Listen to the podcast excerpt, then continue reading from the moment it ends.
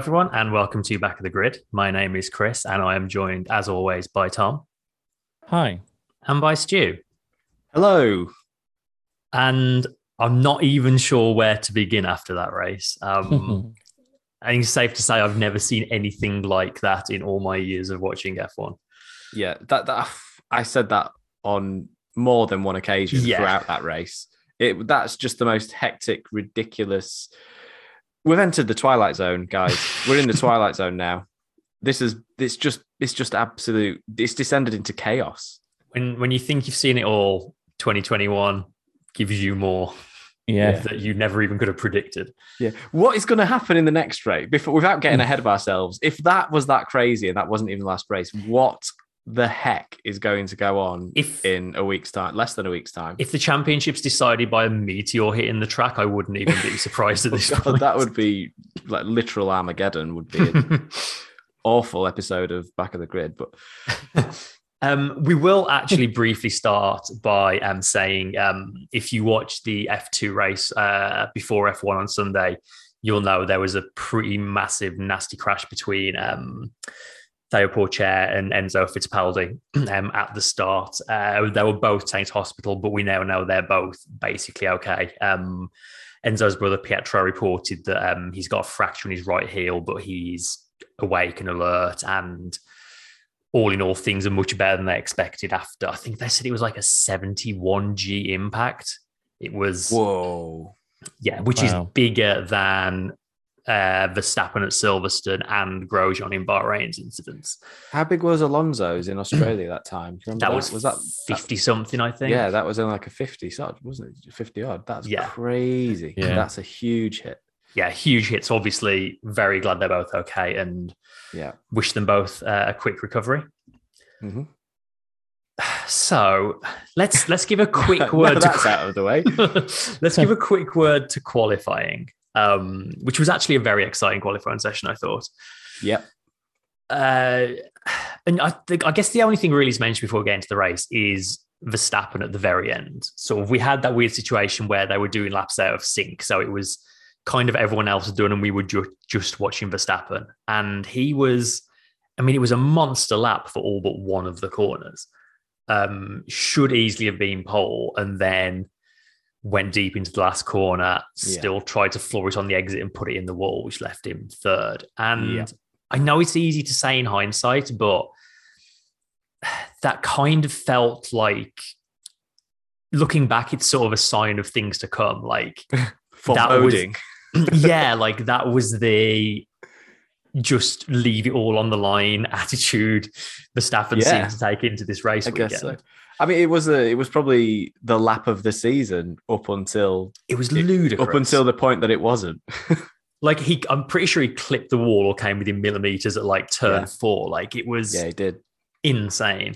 It was very, very. If he didn't, it was Yeah. very, very, very close to it.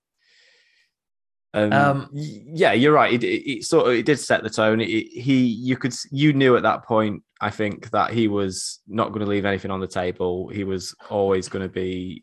I mean, for the rest of the season, in, in the previous race, everything was on the ragged edge, ragged, ragged edge of him anyway.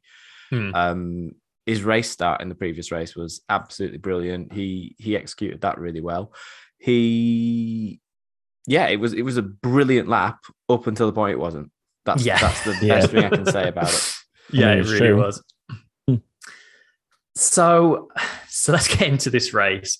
I've, I've literally just kind of bullet pointed things that happened in chronological order, and we'll I just that's the best go through them and talk about them. Yeah. So, first start was surprisingly clean, especially if you've watched the F2 races, where I don't think Hmm. in any of the three F2 races they got further than turn four without a safety car, if I remember rightly. Um, Mercedes at that point in a really strong position, um, running first and second. Bottas uh, doing his sort of wingman role very well. Um, I thought it was Yeah, really interesting. well. Interesting after qualifying, Hamilton said something like, "Bottas is the best number two in the history of the sport," or something, and like Hamilton Best looked teammate, at best teammate, I think he said, or best second Wing- driver, maybe. second Wingman. driver, maybe, yeah. He definitely But, got, um, he definitely got called best wingman on Channel Four coverage. I do my thing where I like to watch both, and especially in a scenario like this because I like to see like who's said what differently to Yeah. you know to different bits of media. So I try and take up as much as I can, and he was definitely being referred to as the best wingman ever.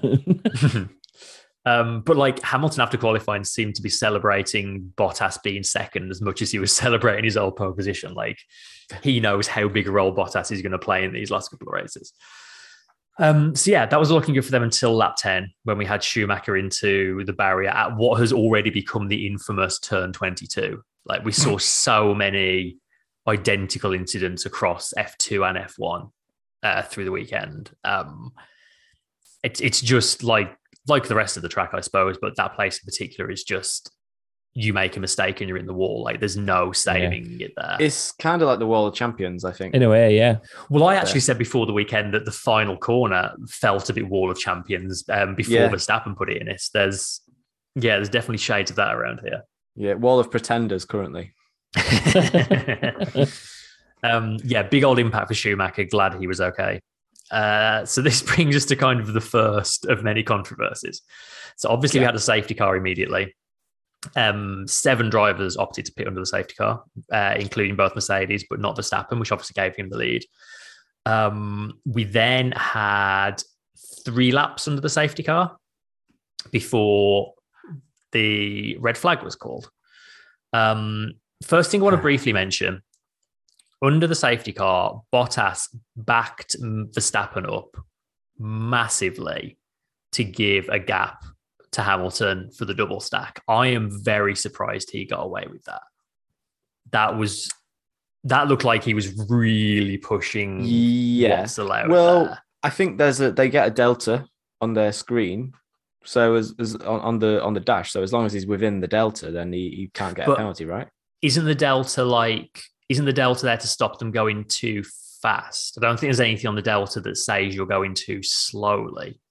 Yeah, I mean, I think from a written rule perspective, the delta is do not exceed.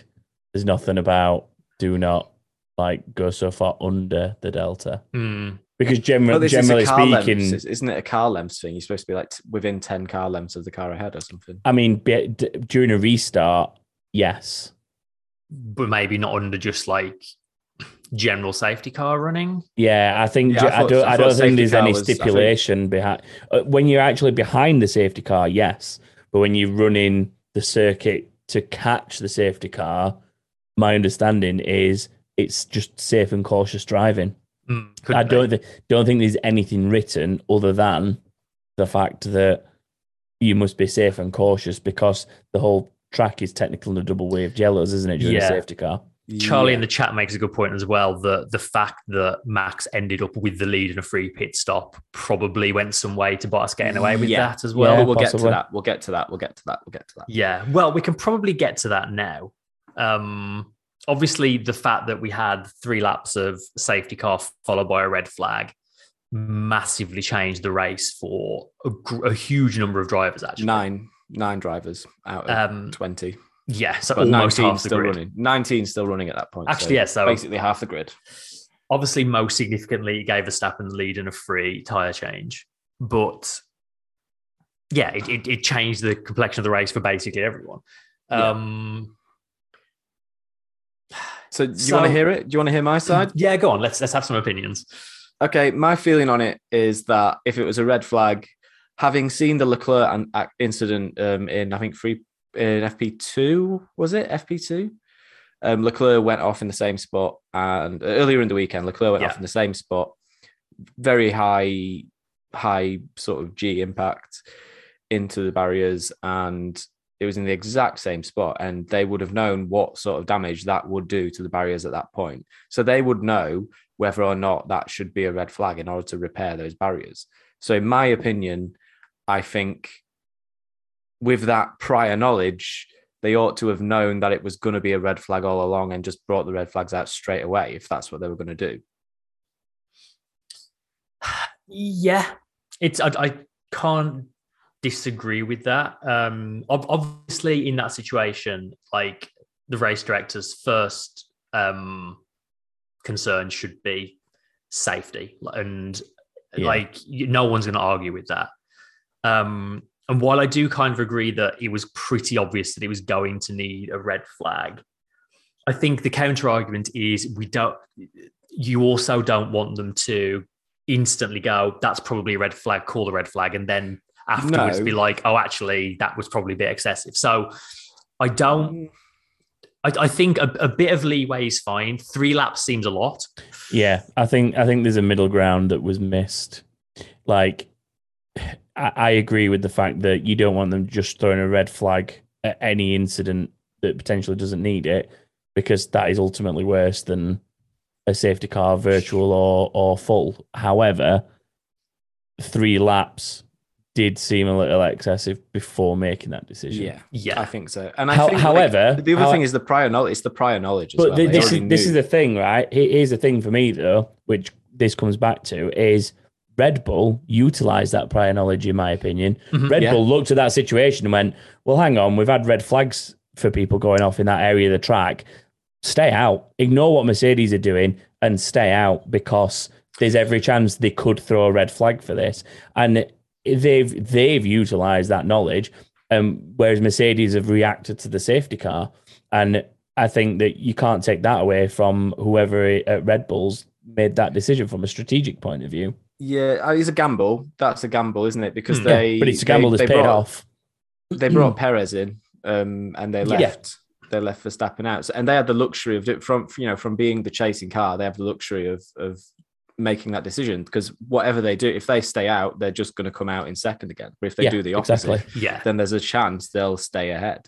And yeah, I mean the the lady luck smiled down on them, and it worked out for them on that occasion. Mm, However, all of the kind of controversy and all of this just goes away if you just stop people changing their tires under a red flag. True. Like this situation has come up multiple times in recent years. Yeah, Monaco. And yeah, Monaco, um, Monza when Gasly won. Uh, we had it in Mugello as well, I think. And obviously, there has to be some leeway. Like, if you can go to the FIA and say this tire like has a massive cut in it, if we do a start on this, it's going to blow, or like you know this tire is deflating. Fine, like maybe let them change it to the same compound of the closest age that you've got available, or something like that. Mm. But like I know that there's lots of things that happen in F1 that can change a race, like the presence of safety cars. Like how many times has a driver got lucky because a safety car dropped at the right time Yeah. and that's won them the race? I mean, and Cool. vice versa. How many Yeah, how many exactly. times has how many times has somebody pitted and then a safety car comes out within a few laps and hands the person they're racing a huge time advantage? Like it, And- it, it swings both ways. There's always going to be an element of that in F1 and you can't take that away. But the red flag tire change thing, like it's such um it, it completely changes a race just Yeah. by the timing. And it's such it would be such a simple rule to change. Just you can't do that unless you can prove for safety reasons you need to change your tires. Yeah. then I- you, go, you all go back out and restart on the tires you're on. I think the difference is as well, does that rule exist saying that you cannot change them during a red flag period? Eh, then Red Bull probably don't take the risk of staying out like they did. No, because probably they, they assessed that situation, in my opinion, and looked at it as Mm. we know there's a potential for a red flag with incidents in that corner. Yeah. Let's let's gamble on it, and it paid off. However, if if they can't change tires in the red flag situation, though, then they wouldn't have taken the gamble because it would have Yeah. been pointless. Exactly. That metric wouldn't be there for them Yeah. to work with, would it?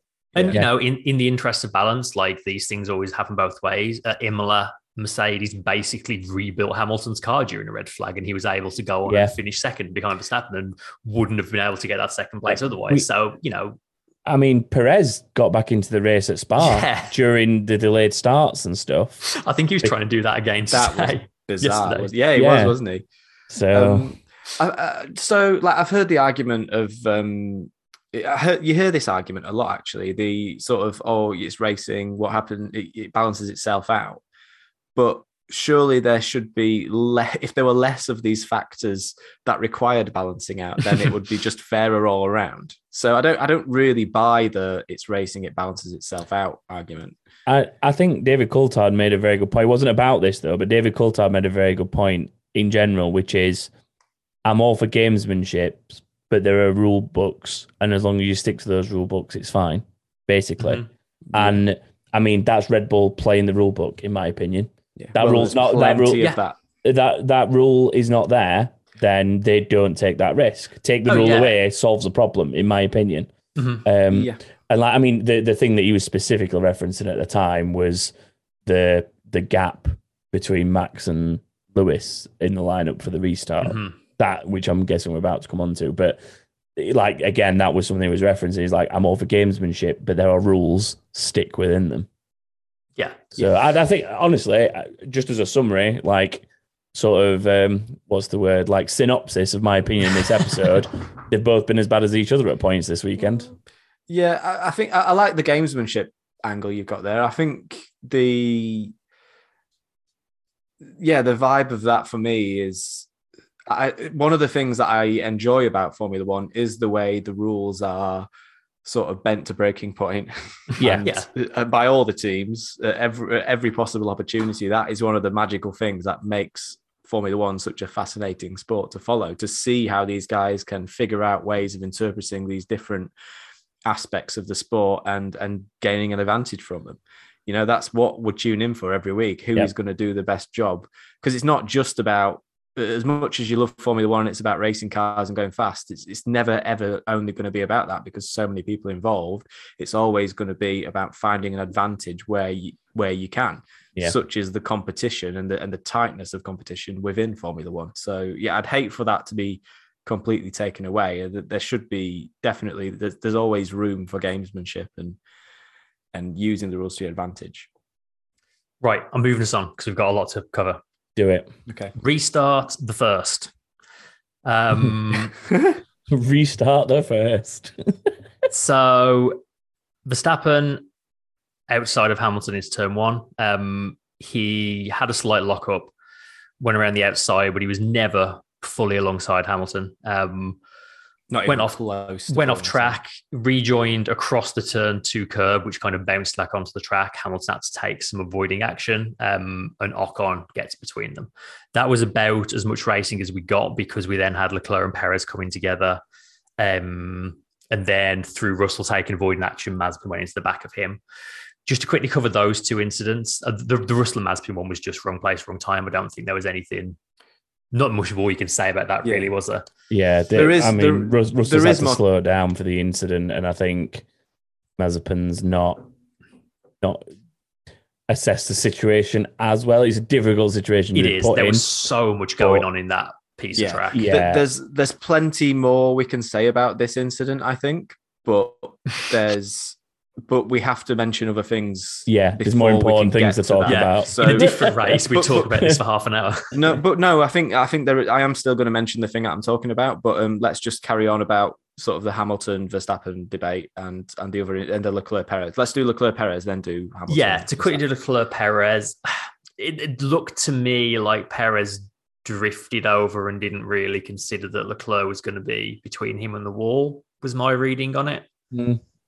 It was Probably did look like he forgot he was there. it was kind of tight between two cars as well though Yeah. it's a it's i think it's a a restart racing incident of Yeah. types like they were they were three wide at one point and he's probably probably has drifted not realizing how little space he's leaving for leclerc but it's come because he's also been squeezed from the other side a little bit um It's. I mean, it's it's as- a horrible bit of track for a lap Yeah, one as well. Like it, quite narrow it sort of pinches on the exit of turn two, which is Yeah. Yeah.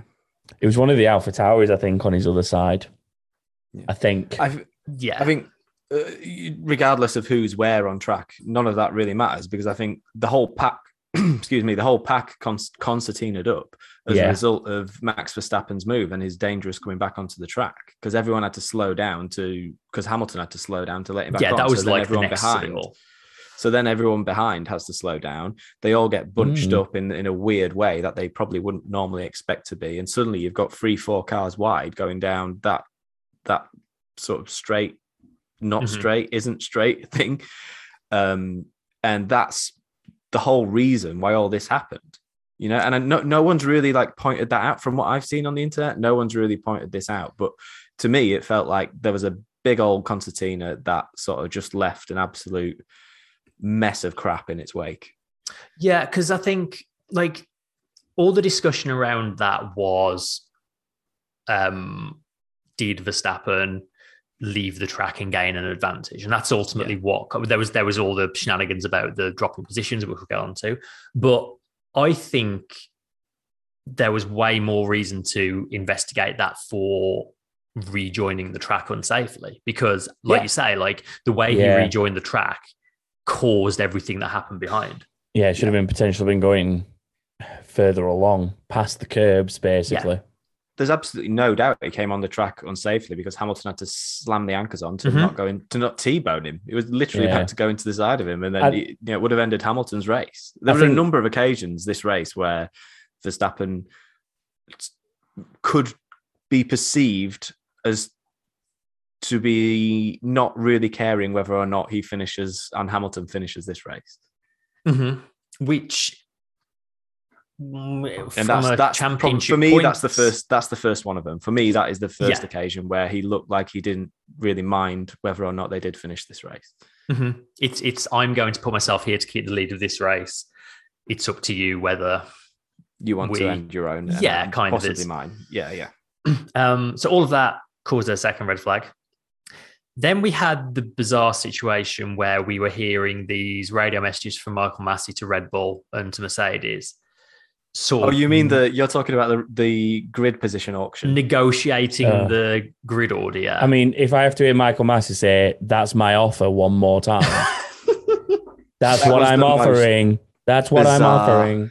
Deal or no deal, Michael Masi. He didn't seem to realize that Ocon had gotten between them as well at that point. Yeah. During that first exchange. I mean, like the bizarrest bit for me of all of that is how on earth has Ocon ended up on pole? Yeah. Like, yeah. at what point does Michael Masi look at that situation and go, all right, lads, so I'm going to put Michael Masi on, eh, Michael Masi, I'm going to put, I'll put myself on pole. no, I'm going to put Ocon on pole. And then as long as you're all right with it, I'm going to drop you back behind Lewis Hamilton. And then Red Bull are going, hang on, you're putting Ocon on pole, Hamilton second, and you're saying we can drop behind Hamilton and then there's no penalty. And he says, yes. Red Bull then start rubbing their hands together because they're on the clean side of the grid mm-hmm. with an Alpine to block Hamilton into turn one. And look what yeah. happened as a cut. Like so, Red Bull were rubbing their hands together when he came up with that situation. Like, the... oh man, it's a joke honestly that that's my frustration of the entire weekend so i think the logic to it which i can understand is had it not been red flagged they would have told Verstappen to give the position back to Hamilton.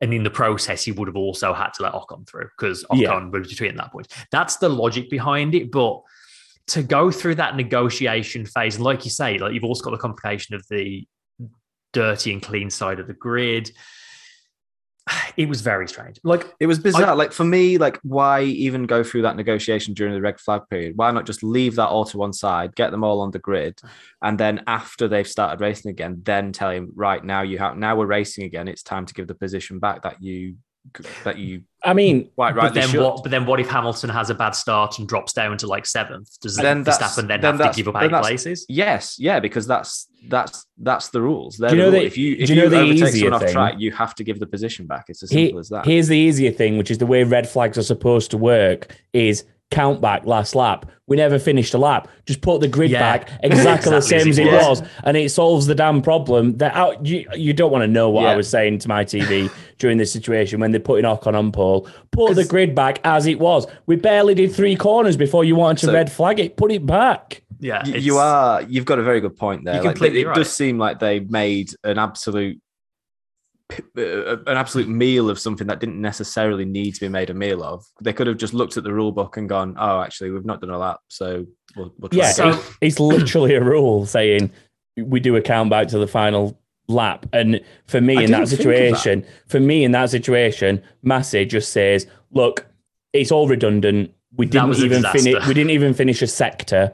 The grid will restart as it was because I, I red flagged it." By turn would have four. argued with that.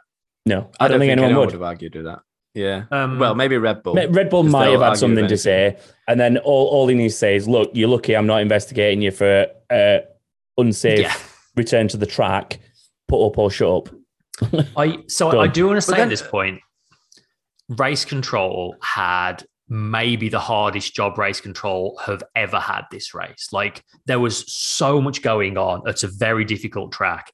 Every time a car comes to a stop, you've got to deal with recovery. And I mean, how many virtual safety cars did we have? Like five or six in the end? Like they had an incredibly difficult job. And at that point in time, Michael Masi's first port of call was, um, is everyone involved okay? How do we recover these cars? Does anything need repairing? Then he starts worrying about um, the grid order. However, every time you see a shot of Michael Masi, he's sat in a room with a team of people around him. What yeah. are they doing? Because yeah. if Michael maybe Masi, they, maybe they were feels like this weekend.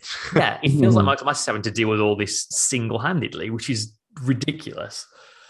Um, it was just yeah. a farce, though, wasn't it? It was an absolute farce. It it was silly. They definitely made made a bit of, they made themselves look very silly. They, yeah. they, they didn't. Yeah. They, they, did a lot of things.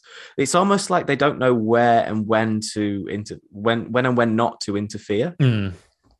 you know, like because yeah. that that seems it does see now you've brought up the just reset the grid because we've not done a lap argument, which Makes which so actually just got completely lost in in the ether because yeah. everyone was just pulling. Everyone was panically headless chickens running around, not knowing what to do actually that would would have been the common sense thing to do.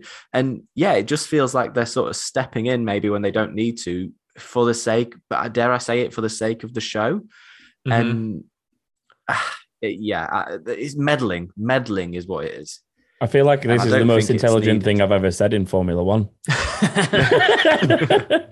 like I'm, every, I'm, it's the first time everybody that I've said this yeah. to has agreed with me. You have your moments, Tom. You have your moments. Occasionally. uh, right. So that gave us obviously a second red flag and a second restart.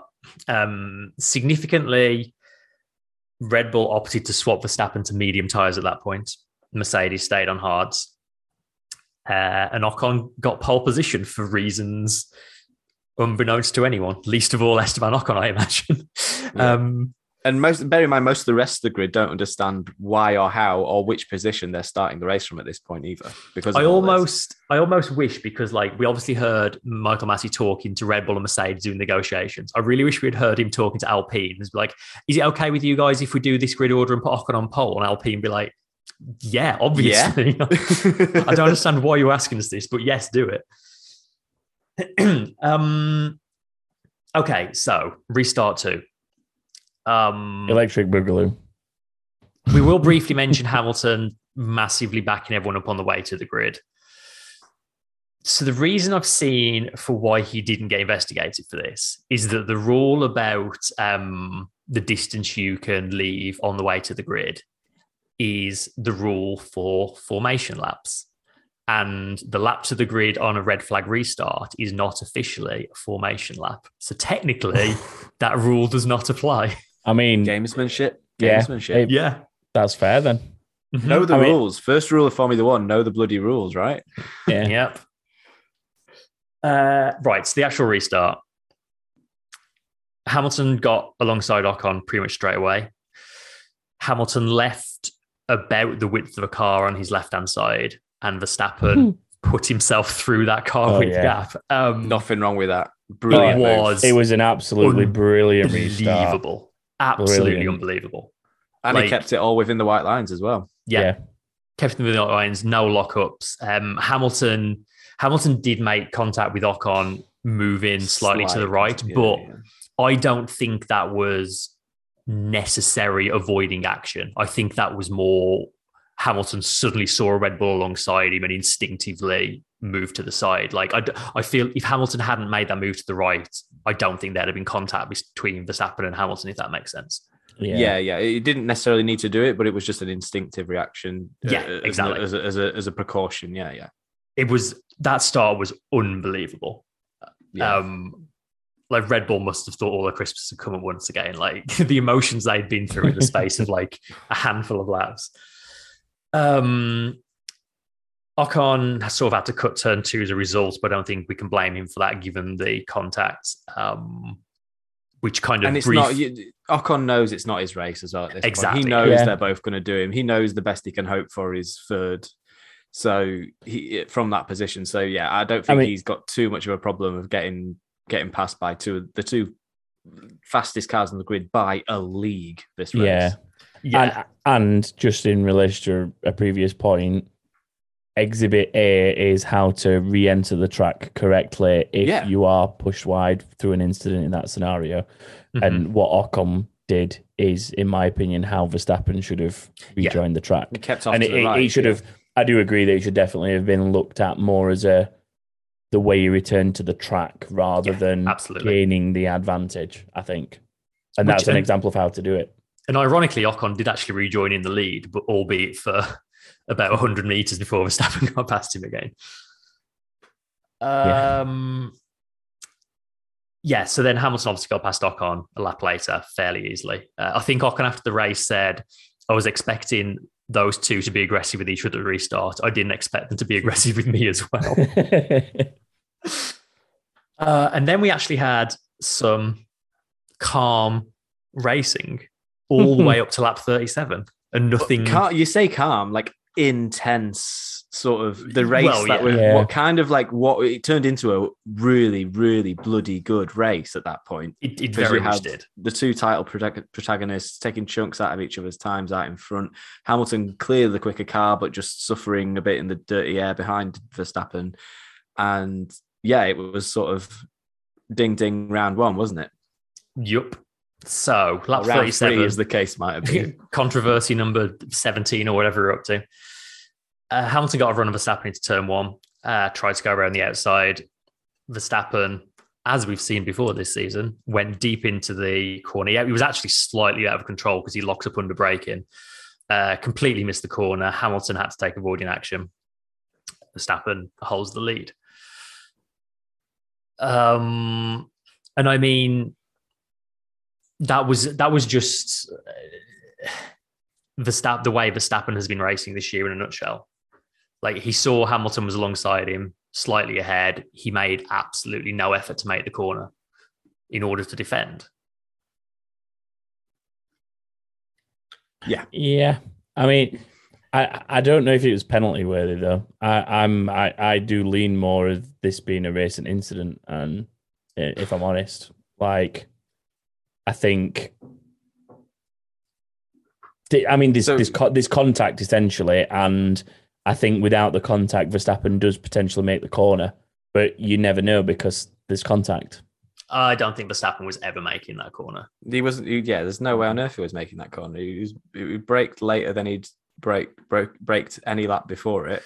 He he. It's the it, he's done it. He's, so he's made this argument a few times now as well. Another argument that doesn't stand up, which is the I'm on the inside and I didn't make the corner, so the person on the outside of me didn't make. We, neither of us made the corner because we both went outside the white lines. But it's like, well, yeah, if you're on the inside, the person on the outside is going to not make the corner because you, if, if they do make the corner, you're driving into them. Mhm. So of course they're not going to make the even if they and and Hamilton actually did break quite easily. He, he did make the corner. He had two wheels inside the white line when um when he even after taking avoiding action, he had two wheels inside the white line on the on the outside of turn one. So to my eye, he did anyway. So that that was one argument Verstappen made to sort of back himself into that into that move. Um, look, it, it, I I- I don't like seeing this. I don't like it. A friend of mine said to me over the weekend that Verstappen has been forcing the stewards into making decisions, and it's dull. And I could not agree with that more. Like the way he's driving is forcing the stewards to have to at least have a look at things and make decisions on it. And and if he just raced, I want to say fairly, then there wouldn't be any investigations. You, you're not the first just- person I've seen make that point. It's like the approach seems to be do everything possible to hold the position and then drop it in the steward's hands to decide if it was fair or not. Yeah. and that it, it's a particularly sour approach when after the race red bull louder than anybody are the ones saying oh just let them race. Why does everything always have to be going to the stewards? And it's kind of like well because you're forcing it to. You're Yeah, yeah. creating those situations. And the problem of course is the precedent set in brazil was that defending like that is fine Yeah, I So, mean that that's of course you can make the stewarding's not consistent and unfair argument Yeah, I mean that definitely doesn't help the matter because that just plays into Max and Red Bull's hands regardless of Mhm. your decision and opinion on it. Like the decision that they made in Brazil essentially opened the door for him to do what he did. to continue doing that. They've Um, played this. They've played the. They've played race control. Michael Masi, all the guys. They've played it beautifully. There's no denying that. Like they've set that. They've set the political tone or the sort of the, the rule books impl- uh, the rule the rule application tone, if you like. They've set that exactly how they want it, and now they're almost playing to their own rules. It feels like to me. And we said it at the time by not penalising that in Brazil, you are setting a precedent for how to race. And we've watched it play out at this race. Yeah. And yeah, I, I, I find it frustrating because I, I, I just don't think that's the way you should be defending positions. Like, by all means, make it as difficult as possible for the person overtaking. Like, we all want to see that. But, and again, he wouldn't have defended like that if there was gravel on the outside. He'd have That's hit so the true, brakes yeah. early enough to make sure he still made the corner. Yeah, that I think that's the the thing that stinks the most about it is the fact that he's gone off track to clearly to drive the other car off track to give the car the op- Mhm. the other car the option of either not moving out of the way because he's lost control of his vehicle and there be an accident or move out of the way and be pushed both of you be pushed off track and hopefully he somehow keeps hold of the position or he can get on the phone to the stewards to say oh he passed me off track but then what do the stewards say to that? They say, well, you were off track as well. You drove him off track. He keeps the position. Like, how do you even Yeah. apply? Is there Yeah. even a rule there for that? You know? Hmm. And if there is a rule, it's not being applied consistently. Yeah. Well, that's Uh, yeah. Well, that's a whole other thing. But I will say, actually, though, uh, into uh, uh, the second restart where Ocon got stuck between them, or was that first restart? Ah, I'm so confused. First Second. restart. Second. Oh, sorry. restart. Secondary start is when Ocon ended up between them. Yeah. Yeah, he ended up between them Well, start pole and, Both, and Max. actually. Yeah, I suppose technically both. Yeah, Yeah. So the, the sorry, the first maybe it was the first restart. There was there was an occasion where Hamilton took turn it was the first restart. Hamilton took the corner wide enough that Verstappen was never going to get he he was always going to run out of track and there was no i don't think there was any harm necessarily at, the point of braking there was no harm in verstappen braking a little bit later to see if there was going to be room to get down the out round the outside of turn one into the inside of turn two. But like we've already said, it was the way you came back onto the track that caused the issue. Yeah. Really, instead of like turning right and and following the line of the track in a sort of more natural way to rejoin smoothly, is just sort of chopped across the front of Hamilton. Well, I, I think this incident that we're talking about at the minute, the lap 37 one, I think that honestly, I think that is Max trying to do to Lewis what Lewis had done to him on one of the, it was the first start, wasn't it? yeah, that's what I mean. That's and what I just said. he's, yeah. he's, he's trying to do the same thing and he's just not executed it as well. No. And But I don't know, too, I he's don't know gone he's- too deep. I don't know if he's even doing that. I think I think it's a desperation, all or nothing. I'm going to do. He's, he even said in the press conference afterwards, "This was what I did was okay in Brazil, but doing it here is not okay." Suddenly, so he was doing the exact same thing he was doing in Brazil, just He forcing was- the driver wide. He was definitely locked up on the way in, though. He hit the brakes. He, he, Yeah, he went if- in you know, too deep guys, and too hard on the brakes. these guys know how hard to push the brakes if they want to lock a wheel up. I know how hard to push the brakes on my 86 outside if I want to lock the brakes up on it. Yeah. Mm. Anyway, let's let's. I want to keep us moving. So okay. still on lap thirty-seven. Later on, oh God, this lap. I know. absolutely So bonkers. Verstappen was told by the team to give the position back to Hamilton, but to quote, do it strategically. which is fair, which is Yeah, gamesmanship, that's and, and that's fair. Again, uh, like it or not, which I don't, there's nothing in the rules to say you can't do it. Yeah. Yep. Um, so Verstappen slowed down on the way to the final corner, way before the braking zone. Um, Hamilton sort of slowed up behind him, eventually running into the back of him. Um, there's there's there's a couple of factors to this. I think the first is a communication issue. It so I know um, Sarah in the Discord has been through um, the onboards and listened to the radio, and she said at the point um, the point the incident happened, Hamilton hadn't been told that um, Verstappen was going to let him through. And Yeah, the problem they told for me, they told Red Bull first that Yeah. they Yeah. had to give it without Well- telling Mercedes that they were going to be given the position back. That's just ridiculous that they told the wrong team first. in ode to my simple solutions for race control to adhere to, that is the that is the prime one right there. Why on earth are telling Red Bull to do it Yeah. before they've told Mercedes it's going to That they're gonna do happen? Yeah. Is beyond me. Like I said this to Emily while we were watching it. I turned to her and I said, "Why on earth have they gone to Red Bull first? How on earth are Mercedes meant to like compute that, communicate it, and then have Lewis ready for that situation before Red Bull?" I, I mean, maybe in his head he's thinking, "Well, Red Bull are probably going to take the time about it and string it out until No. they do it." But you can't, you can't assume that. You can't take No. that risk. Yeah. I don't think there's any excuse for it. I think there's No. a, quite a clear agenda. I think there's a favoritist agenda there going on. I'm not, you know what? I'm just going to say it. I'm saying that right, right here, right now. I can't think of any other reason why you'd break protocol and tell the the leading team first. poor decision making. It's, It's, well, it's, poor it's decision like- making under a pressure situation. I think that's it's what either- it boils down to. Well, it's either that, it's either poor decision under a high pressure si- situation, which in that case, if you can't handle this, you can't stand the heat, get out of the kitchen, or it's incompetence, or it's favoritism. It's one of those three things, Mhm. and none of them look good. But then of like, yeah. The the favoritism argument though, like obviously you can go on the internet and you can find Red Bull fans saying this race was all about them giving Hamilton the win. You can find Mercedes fans saying that Hamilton won this despite what the FIA were trying to Yeah. achieve. So Hmm. it's always the way. Yeah, yeah. Again, Well, again, yeah, I mean, that, uh, don't get me wrong. That's not what I'm saying. That is not my vibe at all. No. No, but um, as again, something else I said whilst watching it is the fact that you know I, I can I could already hear the tweets.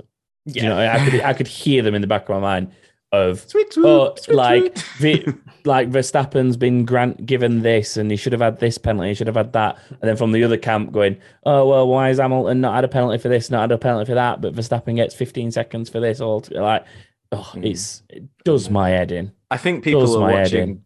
I think we all we're all watching different races sometimes. to one Oh another. yeah. Yeah, but Well- everyone everyone's entitled to their opinions and stuff like that. And uh, obviously, I mean, we We're make a sat here week, giving yeah. massive opinions. we so- we weekly make a flipping podcast about giving opinions.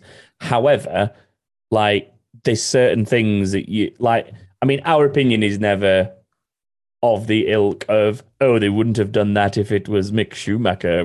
Do you know what I mean? Like we, Yeah. we don't like take aside and go oh if it was this driver.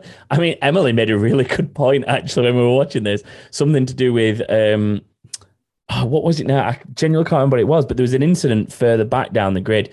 Might have been the one between Kimi and Vettel. Mhm. And she was like, she went, you know, the only reason they've not looked at that. And I went, go on. And she went, "'Cause- it's not Max and Lewis. Mhm. She went, if that, she went, she turned to me and she went, if that was Max and Lewis, they'd have been straight on that and they'd have been investigating it and they'd have Mhm. potentially given a penalty. Yeah. And I, I turned to her and I went, you know what? You're actually probably right. They Mhm. Probably would have. right. Hundred Like, percent right. they basically But- ignored that incident because they've got bigger fish to fry. Same with um it. Tsunoda at the start. Tsunoda, I can't Yeah. remember who it was, but Tsunoda like squeezed someone against the wall and they like touched wheels running into turn one. Nothing. Oh, Not even looked at. And that would like I don't know how we got away with that. Ra- that's race starts though. Race starts are a it different kind of is. thing. 'cause golden Norris is- exception. you know, you look at Norris Sainz at, Bra- in Brazil, same thing happened, and Yeah. that's that kind of sorted itself out anyway. So yeah, it was just. I think that is just race starts. Stuff happens off the line. You know, it's it's one of those things. Right. To bring us back to the the contact. So the second factor in this, so lots of people rightfully after the race said to Lewis Hamilton, when he saw him slowing down, why didn't you just drive past Yeah. him? And Fair. his answers were always like, "Oh, it was there was a lot of confusion going on. I wasn't sure what he was doing, wasn't sure the situation, and then he hit the brakes really hard, and that's why I ran into him." Which I'm sorry, Lewis, but I don't buy that for a second. You Hmm. knew full well that he was trying to steal the DRS, and you were doing exactly the same as him. Which is not Hmm. to not to say it's Lewis's fault they had the contact, but I don't believe for a second Lewis didn't know exactly what Max was up to there and was Uh, well- playing exactly the same DRS game. I think it took him a moment to figure it out.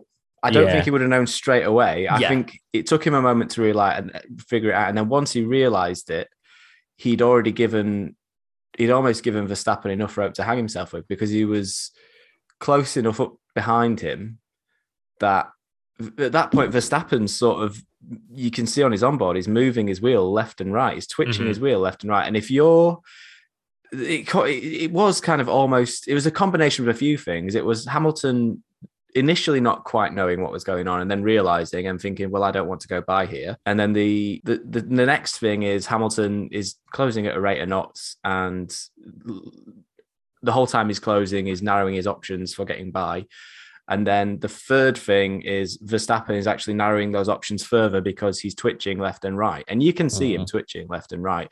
And if you're a Formula One driver, a twitch, what, what looks like a tiny little twitch to us, their reaction times are so fast that they're sort of, you know, you're driving a Formula One car. Like if he goes one way, you're thinking, oh, oh I can't go that way. Oh, no, he's going the other way. Oh, which way do I go? And then he hits the brakes the way he does, and it's like you put a lot of force into those brakes at the point he did. Put 2.4 G, I think it was, in deceleration force. So that's yeah, like something like that. that'd launch you through your windscreen of your car, that kind of launch. If you're not wearing a seatbelt, wear a seatbelt, kids. Um, they so of course Hamilton at that point is so close. He's he, he, there's no doubt in my mind that that's a brake test. That's definitely a brake test because he's thought he's he's close enough behind. What do I do now? I'll just brake test him, see If what he does. If it's not a brake test, it's a really poorly judged attempt to Force him by. be over to force him to overtake. Yeah. Yeah. I, I, honestly, I think it's the latter because I don't think he stand.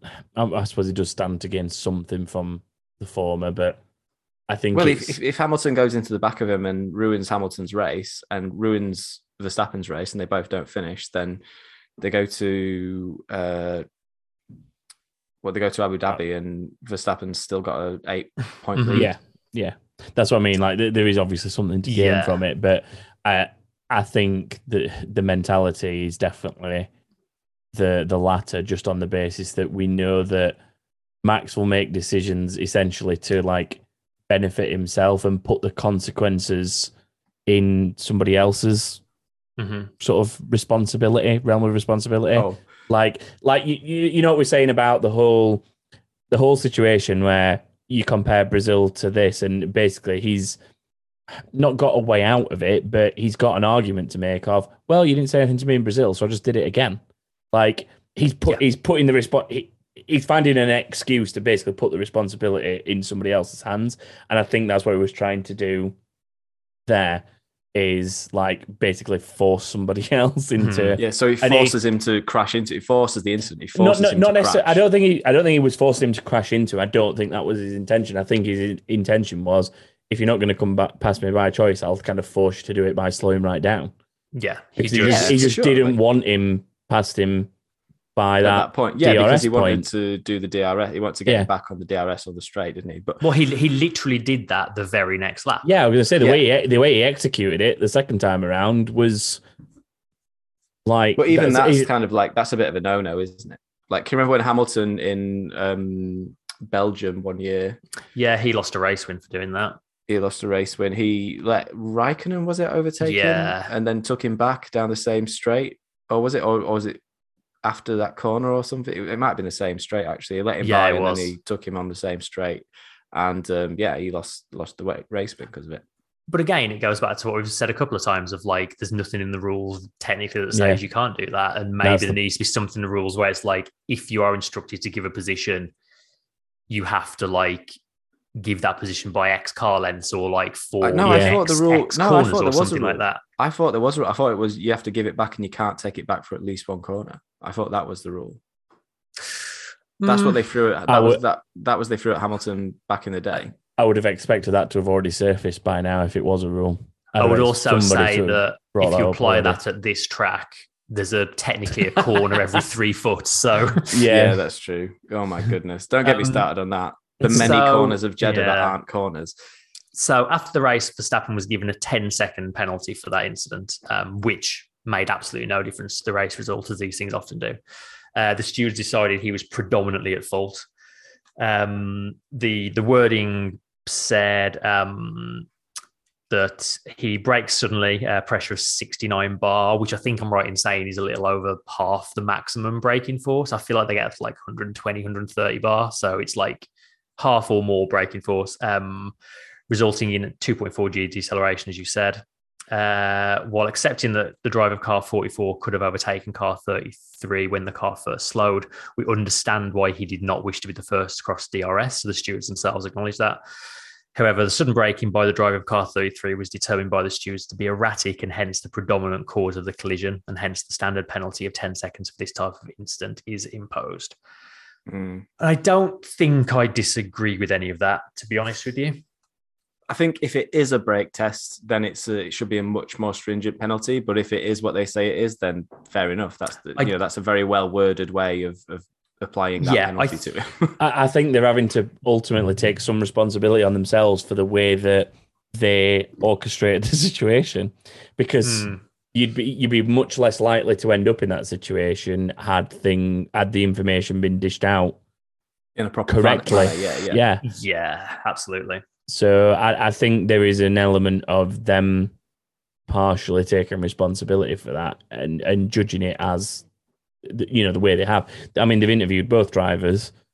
They've got the information at hand from telemetry, and then they they they know full well, you know, the order of how things played out on radio because they were part of it. So I think when you take it into the grand scheme of things, it probably is the right Hmm. right way, right outcome for it. And I mean, ultimately, Mm. d- did it affect him? I, I mean, I again, something I said at the time. You look at that timing screen. What Ocon was about twenty six seconds behind them at this point. So it doesn't matter if you, you could throw two 10 second penalties at him for it or something. But it's Yeah. not. So- gonna, it's not going to do anything, is it? Like I- you have to increase it to a stop go to act for it to actually mean something. Mhm. Yeah. Well, here's here's what the uh, summons was. Here's the word. Here's the regulation. The sporting. The, I think it's part of the sporting code, appendix L, section D of the uh, chapter two, section D of the sporting code. It's causing a collision, repetition of serious mistakes, or the appearance of a lack of control over the car, such as leaving the track, will be reported to the stewards and may entail the imposition of penalties up to and including the disqualification of any driver concerned. That was what they called him on. So that you know you've got you've got a couple in there causing a collision, yes, tick. Repetition of serious mistakes or the appearance of a lack of control over the car, tick.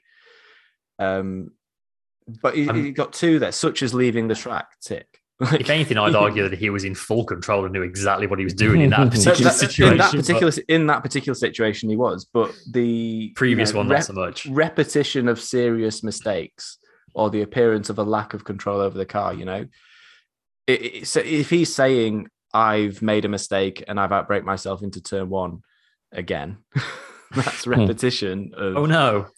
yeah, you know. So hmm.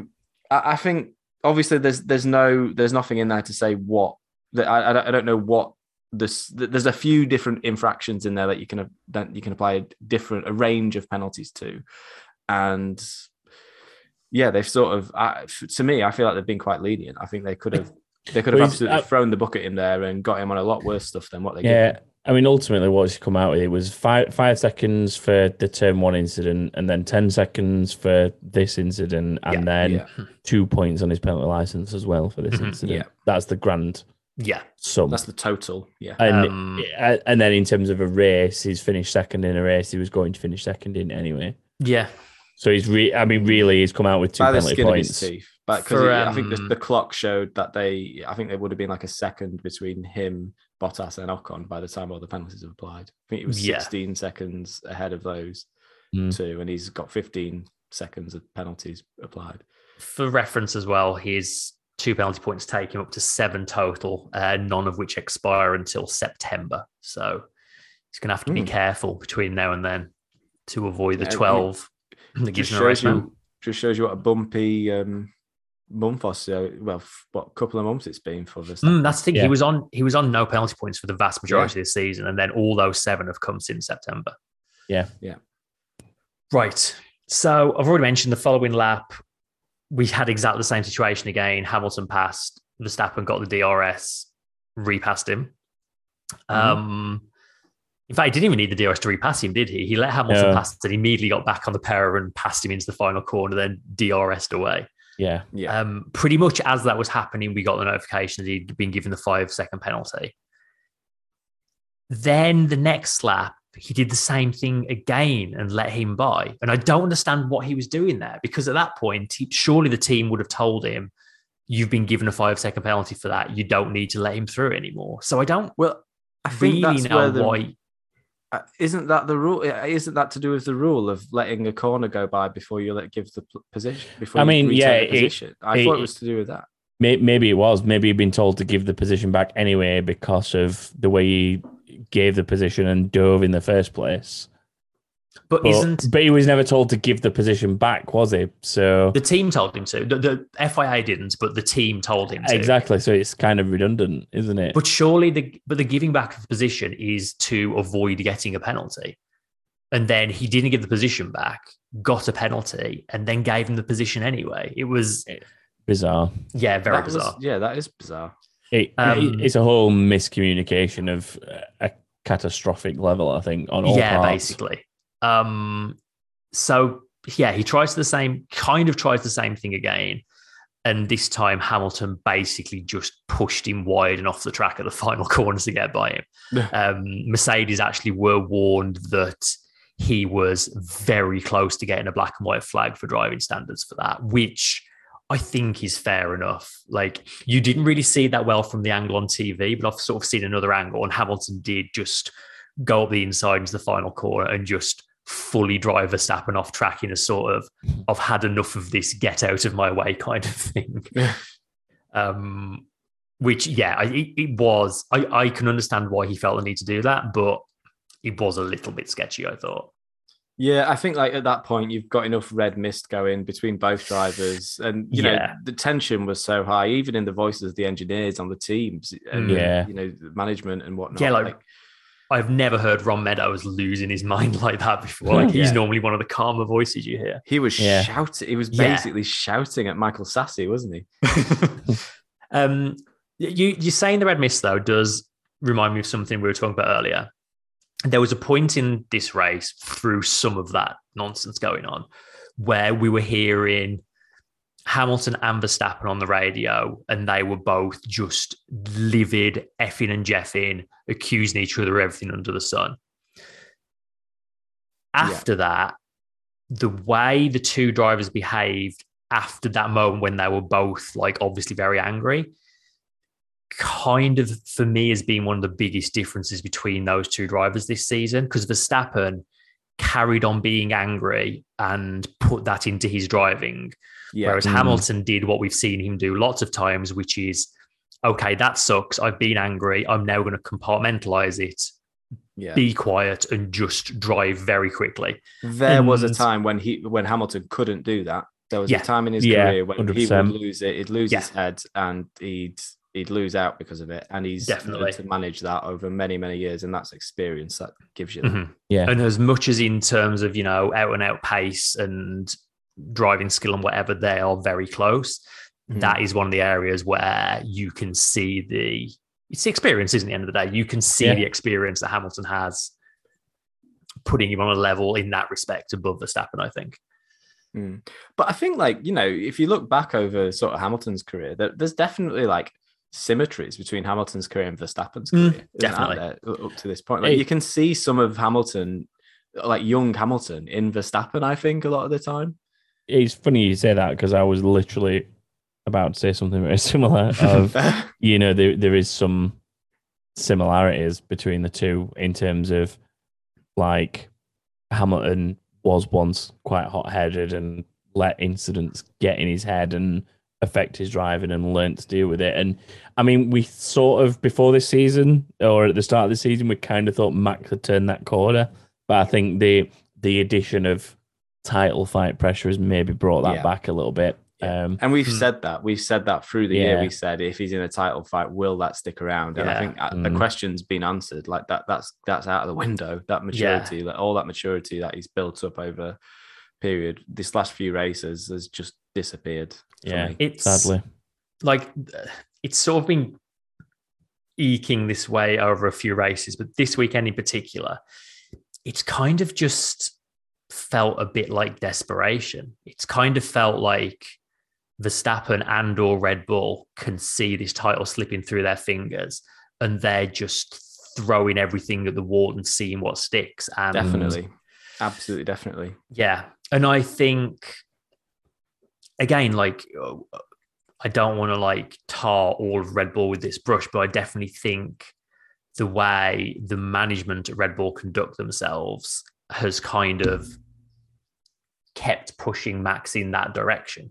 Whereas I think, you know, if like I don't think the likes of a Toto Wolff, a Fred Vasseur, um, you know, even like Frank Williams or Ross Brawn, like none of those kind of team principals would stand for a lot of what Verstappen has done this season or the way he's gone about racing. Yeah, Whereas yeah. I think Christian Horner and Helmut Marko are very much on the like. You can do. I, I don't know. It's just a very. It's a, it's a different They- way of approaching racing and driver management, isn't it? And I They don't enable think it it. helps. Yeah, It's- that's the it's- word I'm looking the- for. Yeah, Sort of the carrot stick approach, isn't it? It feels Yeah. like maybe it feels like Verstappen gets a lot more of the carrot than he does the stick. and yeah, definitely. Um, and you know, this this has felt like a very Max bashing episode, and all season I've tried to stay as neutral as possible. Because, like, I I enjoy F1 a lot when I'm watching it from a neutral point of view, and I've tried to do that as much as I can this season. But honestly, watching that race and the way it played out, for me, the right person won that race, and my gut instinct based on the way it's gone is that um, the, the, the run Hamilton says run is going to carry on for the next race, and I think Yeah, I think Yeah. the title is going to go that way. And I've, I've as much as I tried to try to stay neutral after watching kind of this display, I don't really want it to yeah. that to be rewarded. You know? Yeah, Yeah. I'm kind of like, like I said, you know, I said something a bit controversial in the live show, in the live uh, session chat on the thing. I said when I heard the booing, I said I, I wasn't surprised. Well, words to the effect of I wasn't surprised that they're, they're booing or, or the well within the rights to be booing after that display or something like that. And I just want to like explain a bit more fully what I meant by that because I was really busy at work at the time when I said it. Um, the the booing I, I do think they were in within their rights to be booing because I think you you show up to a race and you you expect to see racing. You expect to see Mm. wheel to wheel hard proper racing. What you don't expect to see is people brake testing people or people running each other off the road, be that Hamilton or, or Verstappen, because the Hamilton got his fair share of boos as well, and I don't necessarily think they were particularly booing the drivers. I think the event itself was was a really really strange display of Formula One. Mm, Like as, as great as the race could have been, because that's a really really interesting track. It just turned into this really weird kind of disjointed sort of three races in one almost kind of thing, and it just wasn't it wasn't entertaining for the right reasons. If anything, it was it was anxiety inducing more than anything for me. yeah. Oh yeah. Absolutely. Hmm. I was glad when that race was over. Honestly. So and and from that perspective, I think I, I'm not saying I, I definitely wouldn't have booed because I'm not a booey sort of person, but I can understand why you would boo if you showed up to see a Formula One race and you saw that. You know, Hmm, it definitely wasn't F1 at its best, was it? Far No. from it. far far from it. Right. Last thing to wrap up. We've literally talked about two drivers this when we were like an hour in. But then you know, this is what this is. This is This is This it, is- isn't it? This, this is, is the it. story. This is the whole thing. Yeah, yeah. Let's just keep going. So to wrap it all up, Hamilton managed to set the fastest lap despite front wing damage that Mercedes said was costing four tenths a lap, which was impressive in itself. Um, all of which, almost like it was planned from the start, means we go into the final race with the two of them exactly equal on points. So Yeah. ultimately, Except no, because Verstappen's still got an advantage, hasn't he? yeah, he has the number of wins advantage. Yeah, but ni- essentially, nine to eight there. it means whoever finishes ahead Yeah. Well, no. And the only way it would not may, mean that is if they came ninth and tenth with fastest lap. I think that's the only permutation. Oh my Um, goodness. But essentially, it means winner takes all, which is obviously very exciting. Yeah, well, not Um, winner takes all, but whoever finishes ahead takes Yeah. all. But the, Yeah. you know, there's another. There's a. We shouldn't. I've been trying to avoid talking about this for the entire sort of last few races, but we've been leading up to this, Mhm. and there is a situation where Verstappen does have the option of just ending both of their races, like like Prost, Senna, Hold like- that thought for the inbox. Okay, well, it's also one of my storylines as well. So um, right, I'm going to very quickly mention a few of the drivers before we move on.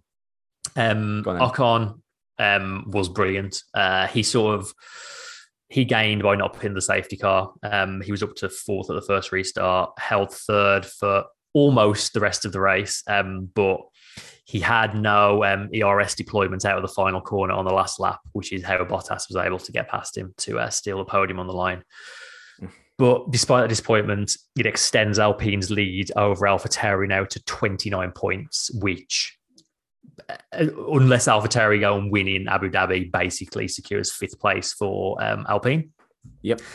Um, McLaren, was sort of contrasting fortunes. Um, Ricciardo um, massively benefited from not pitting under the first safety car. Um, he was up to fifth by the first restart um, and finished fifth, um, nursing his medium tyres. He was one of the only people who switched to mediums and actually kind of got a decent result out of it, actually. Uh, Norris, meanwhile, did put under the safety car, dropped from sixth to 14th, which was gutting. He also started the first restart in the wrong grid spot because the FIA were too late telling McLaren where he needed to start. It was a whole mess. Um, he managed to get back up to 10th for a point, which actually means McLaren did score one more point than Ferrari. Um, but the gap is now 38 and a half points, which again, short of McLaren getting a 1 2, means Ferrari have basically secured third in the constructors now. Yeah. Um, we have to mention Giovinazzi made it through to Q3, started 10th. He was up as high as seventh at one point after the restarts, um, and only then lost places to Ferraris to finish ninth, his best result of the season. Um, he seems to have really come to life since he found out he was losing his seat, basically, doesn't he? Yeah. Um, As they do. al- I'd also say a few days of Formula E testing probably did him well for this race because it was a very Formula E race in a lot of Yeah, ways, wasn't yeah, it? it was, wasn't it? Yeah. Well, it's totally like the track's almost a Formula E track, isn't it? Yeah, it kind of felt like it. It's like Um, walled in. Latifi as well quietly had a really good race. Uh, he qualified 16th, lost a few places, but then kind of navigated the carnage to climb up to 12th place, which is like one of his best results of the season, I think. Which It's is a great result for Latifi and the Williams as well. It's a great Yeah. result for any Williams. That yeah. I mean, it makes you wonder where Russell would have finished had he stayed in the race, but Yeah. yeah, Um, quick couple of stats for you to finish up. Uh, Hamilton's now extended his record of wins at different circuits to 31 different circuits now. And Verstappen has equaled the record for the most podiums in a season, which is 17. Um, he now co holds that record with Hamilton, Vettel, and Michael Schumacher, uh, which obviously means, assuming he's on the podium in Abu Dhabi, he will take that record outright, which is Hmm. pretty impressive. Although, impressive. I will also add that this season there's been more opportunities to be on the podium than any season in F1 history. So Yeah. slight Yeah, pinch of that- salt, but Is that a real stat? If that's the case, yeah. I mean, you- you- you a lot- sort of there's a lot of stats in Formula One that are a bit like, mm, you know, like most points scored in a season is just a load of nonsense, isn't it? Because the point system's changed over many years. I mean, it makes the Schumacher 17 podiums look all the more impressive because they Yeah. were done in seasons Wow. of like 18 or 19 18, races. yeah, yeah. Yeah. Right. Driver of the day. Carlos Sainz. Done. yeah, he had a good climb back up the field, didn't he? Um, where did he start? He was down in 15th. I think. 15th. 15th up to uh, eighth. Yeah. Actually, had a go at Gasly and Leclerc at one point as well before I I, mean- think they were called off. He was ahead of Leclerc for a while at one point as well. Yeah, yeah, that's a good shout. Um, maybe Ocon, maybe Giovinazzi. Yeah, Ocon's I had a decent race, hasn't he? I mean, thinking about it, yeah, probably. I mean, if Ocon had made it on the podium, I'd have probably said Ocon actually. I feel like Ocon benefited from the red flag a lot, though. Mm, I Um, guess he was one of the I ones mean- that didn't stop, wasn't he? Yeah, then again, you could say that about a lot of the grid. I almost want to give it to Yeah. Giovinazzi, honestly. I, Hmm. let's not forget Bottas. Bottas sort of Bottas really suffered from the red flags and fought his way sort of back up onto the podium. He did make a right hash of one of the restarts, though. Mm, Did he? Uh, yeah, That's not driver of the day worthy. no. no. I mean, he started second and finished third, just. It was, it was, I can't remember which restart it was, but everyone was so focused on the Hamilton Verstappen shenanigans. He kind of got away with having a really massive lock up into turn. I don't. one, I don't think it was places. even. I don't know if it was even a restart. It might have been the start. Yeah, it might have been. A, No, Um, because he held. No, it wasn't the start. He was second in the start. Oh yeah, second it was really the first. It was in the first restart then. It was Do you know definitely the first restart. My vote's going to Giovinazzi. Okay. Let's go Giovinazzi. I can go Giovinazzi. I think it's this is the, probably the most difficult one of the year because we didn't really see much of anyone else. it was all very much the two guys at the front and all the madness around that. I'll just remain outvoted on Carlos Sainz, but I'm happy with That's that. fair. Uh, what about move of the day? Uh, Verstappen's second restart was Yes. legit. That was a Yeah. hell Yeah. of a move. I do want to call out, and I've put a link to it in the document. Um, Giovinazzi passing Alonso in the opening laps, which was an awesome So- pass. Um, you'll need to go to like the second half of that video to actually see it. But it was a heck of a pass. Like I think, as Martin Brundle said, you have to wake up very early to overtake Alonso around the outside, but it was a very nice That's- overtaking to turn one. Do you know what? That's really, really weird because now I'm watching the move, I'm remembering it, and I remember David Coulthard said exactly the same thing. You have to wake up Oh, very he early in did, the yeah, morning to yeah, go around yeah. the outside of Fernando Alonso. Wow, that is a hell of a move around the outside. That okay, being I'd give- said, that'd be, I- I'd give that move of the day. I do kind of think it's still got to be Verstappen's restart, personally. I wanted to shout that Giovinazzi move out, but Okay, yeah, let's give it to Verstappen. Verstappen restart. We're giving him such a bashing that Yeah, we've got to give him. We'll give him that. we've got to show some impartiality. and then final award. Oh my god! Honestly, what the f- are we doing here? Easy I honestly don't know where to begin. I can tell you mine straight, hands down, straight away. The the auction of grid places, for me 100%. just the most bizarre. I have never been more WTF watching Formula Yeah. One. I think, yeah, do you know what? I think you're right. Like, there's so many things we could get into, but I think it is that. Yeah. It was, It, it says something when someone's gone into the back of someone at low speed down a straight, we're not even considering and we're it. not even considering that yeah. WTF. Like th- this takes it takes the cake. It's just absolute sheer and utter meddling madness, is what it is. there, It- it there are is votes in the live chat for just giving it to the whole bloody thing, which I'm tempted to. But the whole bloody thing. Yeah. I do like the phrase auction of grid places, so we'll give it that. yeah. Um, like and then Savills. finally, really briefly, something we do every time we go to a new track, which is a quick thought on what we think of this as a circuit for F1 Book to go racing on. Um, in, in one in in two words, book wild. Like just absolutely awesome to watch cars going around it. I think it, turned out a lot, lot better than I was expecting it to. I I think there's room for improvement. I think it could be a bit safer, but I, I, think it's found it good. Yeah, I found it difficult to enjoy any of the racing, honestly. Like this is one of the few weekends I've been able to watch all three F2 races and the F1 race through a weekend. And I was kind of on edge through all of them because there's just no margin for error. Like we we Yeah. didn't see like the enormous crash that a lot of us were fearing, but Mm. It just seems to be fast for the sake of being fast. Like George Russell after the race, um, he's sort of taking on his role as the GPDA uh, director, sort of said the same thing. Like it, it, it feels like the place needs some improvement. Like the turns, like turn sort of like four, five, six, seven, that first wiggly bit is kind of pointless because those they're all easy flat corners for an F1 car so it might as well just be a straight. But by having Yeah. it be wiggly, you're just creating all of these blind corners where if someone has an incident, it can very quickly become a much bigger incident. Yeah. And yeah, I, Yeah, I, I can think it see that. needs. I think it needs some improving. Unfortunately, we're here again to race in. I think it's April, so I doubt many changes are going to be made. No, I, don't know. I Um, mean, they, they've built it quick enough. You But never then know. again, you need to Yeah, make months we to didn't build think- the whole thing. didn't we we? didn't think it was going to be finished, so they can probably make some changes. Yeah, I mean, p- personally, I wouldn't mind if they never race there again, but they're obviously going to. So I would like to see some changes.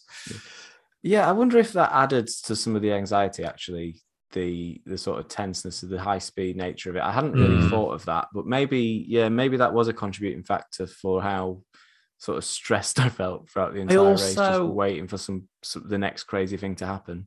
I also think just like away from the kind of speed and the sort of safety in terms of crashes state of things, it also seems to be a track where if a car goes off in any way, anywhere on the track, it's at least a virtual safety car every Yeah. single time. And that's is that what you want from a racetrack? No, Like definitely not. it, it just It- the whole thing was so stop start and like stunted and never really felt like it got going. Yeah, And I could not agree more with that. It was definitely it never really felt like it truly sort of.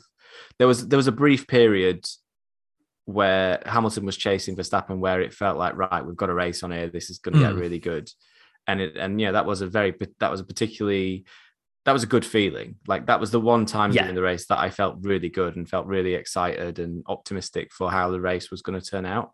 And then obviously just things just kept happening and it just kept taking the shine off of it, which we Mm. discussed.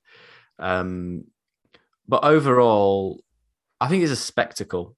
I think it, It is it is something a bit different. I think there's definitely there there is root- of course there's room for improvement. It's the first time they've run there. Um, I'm sure they'll go back with feedback and make changes and and change bits here and there to make them safer. Um, considering some of the accidents and no one was injured, you know, like the, the turn 22 chicane, that yeah. there could have been some airplane Yeah. crashes there, and maybe they got lucky, or maybe they set the circuit up right to absorb the kind of sort of incidents that are likely to occur there.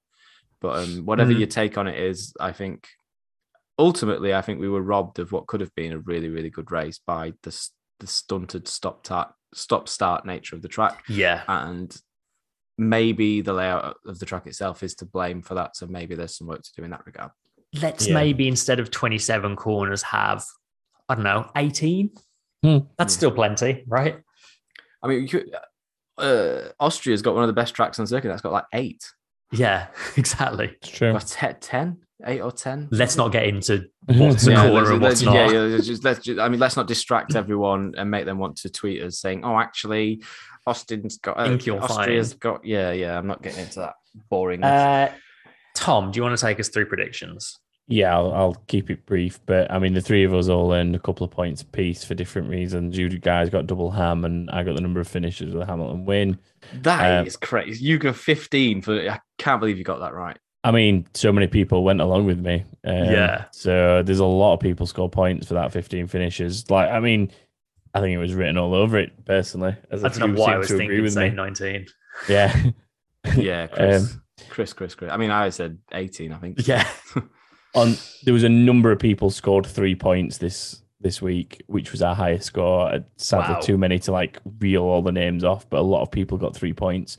Um, only one person got Sebastian Vettel as a random driver's finishing about to ask position. Yeah, uh, Jeremy DeMink got him in 16th with also a point fastest. Uh, sorry, number of finishes at 15 and uh, a Lewis fastest qualifier. So one of the three point finishes was Jerry DeMink, uh, but was the only person with Seb's position correct. I think Vettel left let a lot of people down this week. Or I guess right. oh yeah, did. Hundred percent. Like it's it's a combination, weirdly, of people not having Mick for uh, first DNF, Yeah. and or being too faithful in the cars finishing, Yeah. and then and then obviously Seb. It, like it- it's one combination of those that's cost people most points. So yeah, Right. All that being said, it's time to look ahead for the last time this season. Preview the next race in Abu Dhabi. Shall I give you some storylines? Give us some storylines, yeah. Let's run through. Here, have some. Um, will it? First storyline is will it all end in tears? Obviously, it's the most obvious one. Is that that that Hamilton and Verstappen both tied on points.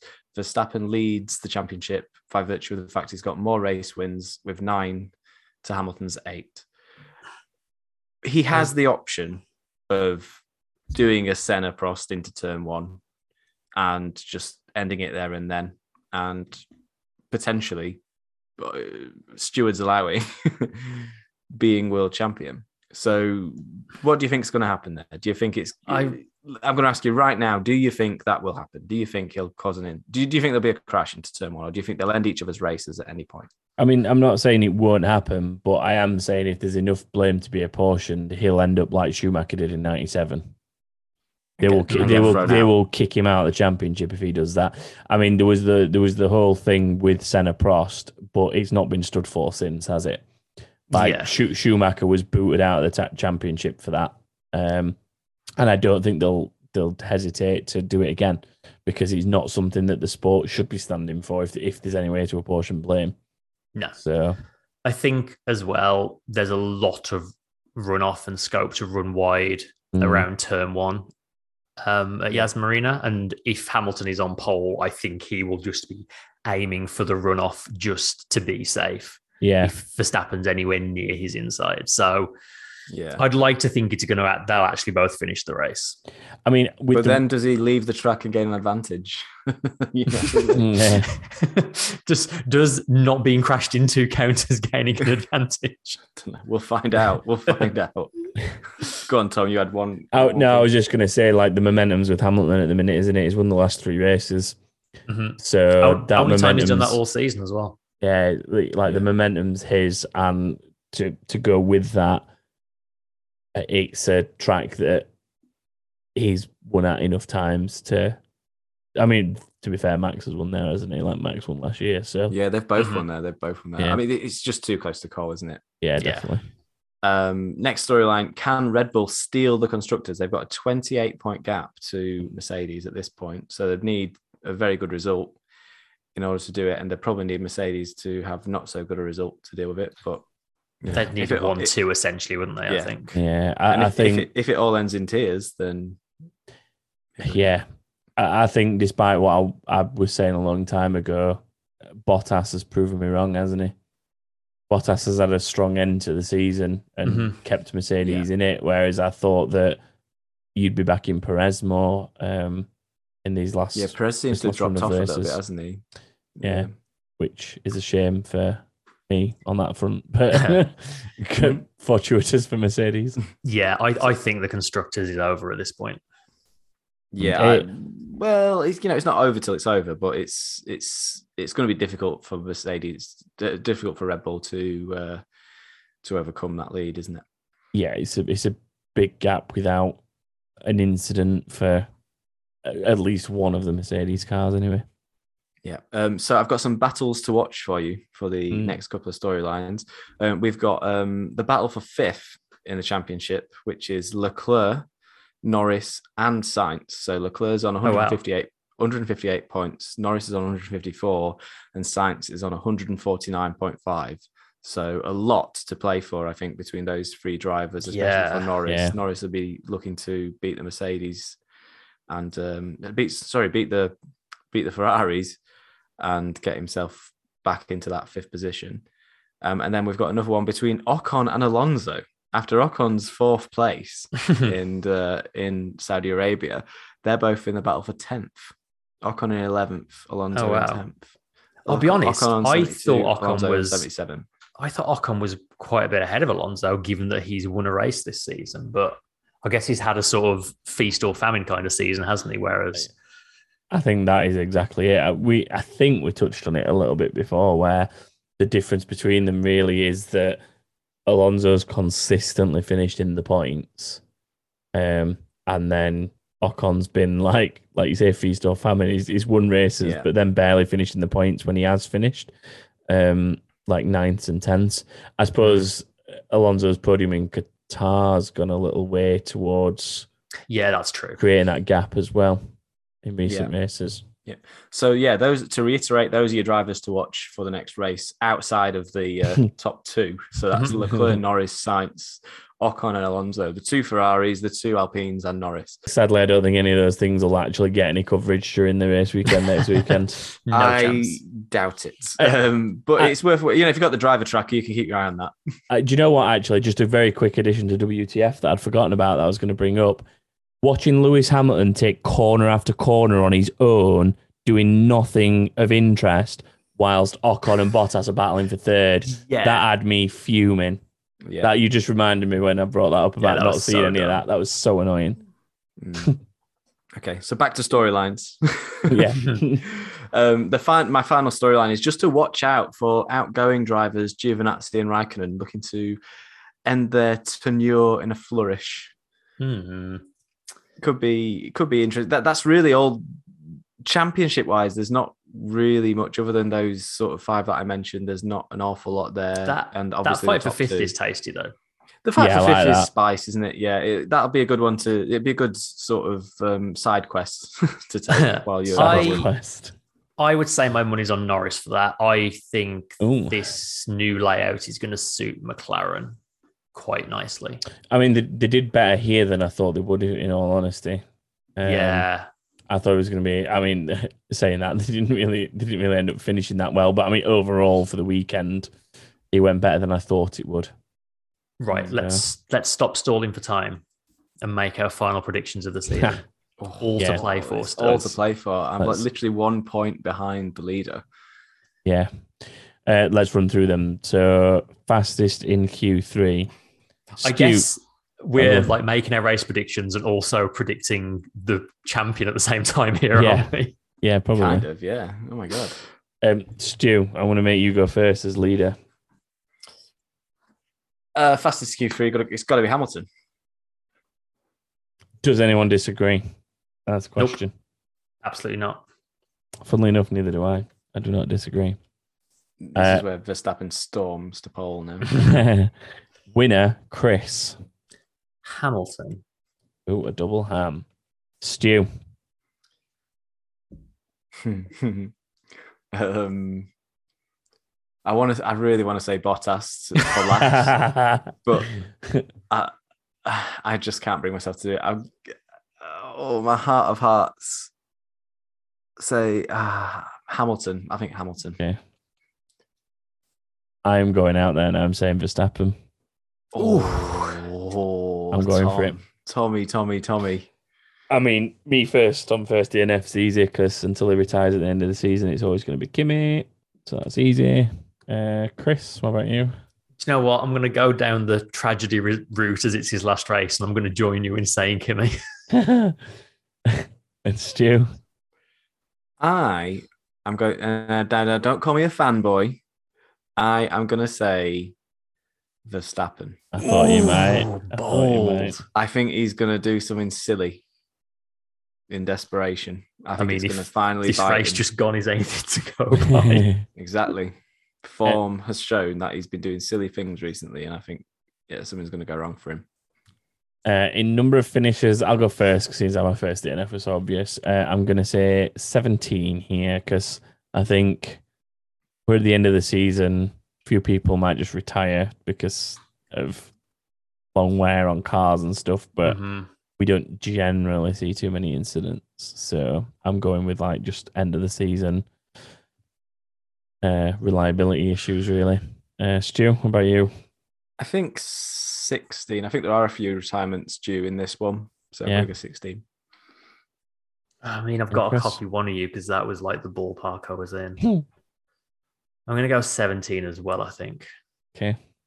And then for the last time this season, Chris, could you generate us a random driver from the Our list? last random driver of the season, Fernando Alonso. Oh, Ooh. Where did he come in this race just gone by? 14th, I think. Didn't he didn't have a great one. I think it was 14th. I'm going to go 12th. Okay. Chris? Hmm, I'm going to just stall for time ever so briefly while I look at his last few results. And I'm going to say ninth. Okay. I'm glad you went ninth and not eighth because I want eighth. so I will stick with that eight. And that's us done. Uh, if you want to join in for the last time this season, head to backofthegrid.com, register if you've not already got an account, and get submitted. They'll be open now as you listen to this. And in fact, because you're always so eager in live chat and Discord, it should be open now, now, now, now, now, now, now. So go do it. Um, just out of interest, uh, it, it, it would potentially involve a bit of count back to see people's highest scores, but I think up to 17 different people can still be our season champion in Ooh. predictions. Uh, yeah, I did check this earlier and I forgot to mention it when we were doing it before because I've we glazed over the standings by accident. Um, te- technically speaking, yes, 17 people could be champion. One of which uh, people is Stu Greenwood. Well done, Second, second in the standings. Booze for me. Yeah. Booze for me. As long as it's not Stu, everyone will be happy. Everyone's a winner if it's not Stu. so yeah, uh, congrats on that one, Stu. You've basically beaten me and Chris. I don't think we've got mathematically any could- way of catching you. No, Could you not? you're in Oh, you're in the you're in the mid thirties, and we've not broken thirty. Oh wow, we, sadly. we truly, we truly are in the twilight zone, aren't we? Highest I can get now is like ninth or tenth, I think. yeah, I mean, you could get into the thirties potentially with a good weekend, Yeah. but that's about it. Unlikely. So yeah. Right, let's get some inbox done, shall yeah, we? let's Yeah. let's get some of Let's this. Get this show wrapped up. is keep it saying now. But stay, but stay out. Box, box, box. Hey man.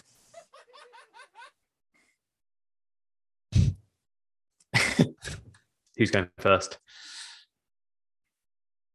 Uh, I'll go first. Um, Wesley says Lando did not mince his words when it came to his feelings on the rule allowing tire changes during a red flag. Do you think his outspokenness is act- is act- ugh, his outspokenness will actually get the FIA to, and F1 to listen and consider some substantive rule changes? No, Yeah, I don't. Know. Is the so. short answer. Yeah, I think the short answer on that one is no. Sadly, We've we've had this situation crop up a few times in recent years, and lots of people have complained and nothing's happened. So I don't believe for a second it's going to happen again. Um, if you missed it, Lando described it as the stupidest rule that's ever been thought of, or words to that effect. But there must be something we're missing. Though there must be.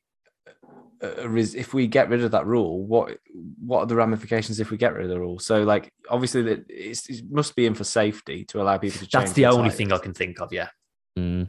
And on that basis, then they won't ever change it because they're not going to just make drivers less safe. Yeah. The the only workaround, as I said, would be you'd have to ask for permission on a safety basis, but that's adding a whole extra factor Well, to be dealt like, with yeah. during red flag periods, which are And- already Yeah, Also, when you look at when you look at the shenanigans this season that have been going on from the Hmm. teams, oh, this is broken, oh, that's broken, oh, you know, you, you, it doesn't take a much of an imagination to see a, a team like uh, any competitor going, oh, well, my tires looking a bit dodgy. I think we need a new one on safety grounds. There's Yeah. a there's So- the red there's a red flag. See if you can run over some debris on the in lap so we can change your Yeah. tires. yeah. Yeah, you know, there's all kinds of yeah, silliness it can cause. Ah, I'm trying to think of another reason why they might not change it, and I can't, or why that rule exists. There must be a reason why that rule exists for so many of things to have happened, for it to have ruined so many races, and them still keep it. It's got- it's got to be a safety thing. It's the it's the obvious answer. Yeah, there's definitely something we're missing though there, and if you know what it is, if you're listening and you know what it is, message us Yeah, and tell by us. all 'cause means. love- or tweet Please us. do and- say. yeah, I'd love to know. Alexia asks, now that it's nearly had a full season, should fans be allowed to hear the radio between the FIA and teams? My opinion on Max's grid drop for the third start was probably distorted because of the talk of, quote, the deal with Red Bull, even though I agree with the outcome. That's an interesting question. Mm, I mean, it's a useful insight, isn't it? I, I think it. I think it does provide more than it. Um, like it provides more benefits than issues it causes, if that makes sense. Like it is definitely useful to to hear the decision process, to understand why a decision is being made, rather than being left in the dark. However, the need to broadcast uh, team managers basically whining to Michael Masi and causing him to say, "Shut up, talking to me. Otherwise, I'm just going to stop listening." Like, there's just no need for that, and it's just like trying to generate drama where there actually isn't Hmm. drama. Uh, I don't Yeah. think we need that, and it is. I don't know. It's a bit of a black smudge Well, on it. It's not so much that it's, it's trying to show there is. It's not generating drama where there where there isn't drama because the drama's there for us all to see. But I think we don't. It's, it doesn't. A better way of putting it is, it doesn't necessarily benefit the sport us seeing them bicker, bickering like that. I Yeah, think that's yeah. more your vibe, isn't it? Yeah. I, I like it in principle as a thing that's part of the broadcast, but I think right now it's being used more to add drama than it is to add Value. information and value. Yeah. And I think as long as they, they swing back in that direction, then I, I don't have any problem with it staying. Yeah. But Yeah. I think that the, the issue of it is the only time that anyone would ever speak to race control, it would be to complain about an issue. Usually, like there's, there's it's not very often that you go to race control and say, "Hi, Michael. I hope you're having a nice time," or "Hi, Michael. Hmm. Here's some information about my car for all the other teams to hear me talking to you about." You know, like that, that you're never going to get information from that feed. You're only ever going to get the the team, the sporting directors, whoever, team principals, sporting directors, whoever it might be, talking, complaining about other teams to him. So Yeah. you know, it's either it's either gone or or or it, uh, it's gone and everyone's happier for it, or it stays and continues to make the sport look bad. That's my side of it. Yeah. Um, Bodycoat slash Cody Boat says, Does the FIA bear some resem- responsibility towards Max's driving standards? He didn't get penalised for lunging uh, Lewis in Brazil, and so he lunges Lewis in Jeddah and ends up with a penalty. I don't think I'd be proud of that race, even if I was in an F1 online lobby. yeah, that was my point exactly earlier Yeah. with the Mm. booing. Like I think no one came here to see that. So and it's fair it's enough. not even just Max's driving standards. Like you look, you can look back Yeah, to the whole up down. season of the way penalties have been applied or not applied, and yeah, it's it's saying something's right one week and then penalising the next, and vice versa. Yeah, even the drivers have all been saying no one really at this point knows where they stand, or like, Hmm. or they're saying that it's, it's one rule for one, one rule for one driver. Uh, you know, this is multiple drivers who have said this now as well. It's one rule for one driver and another set of rules. It feels like for everyone else, which Yeah. again, just it can't be right, can it? Like that, if, if you've got the drivers speaking out and saying things like that, then something's wrong, and it needs to be put right. Yeah. Mhm.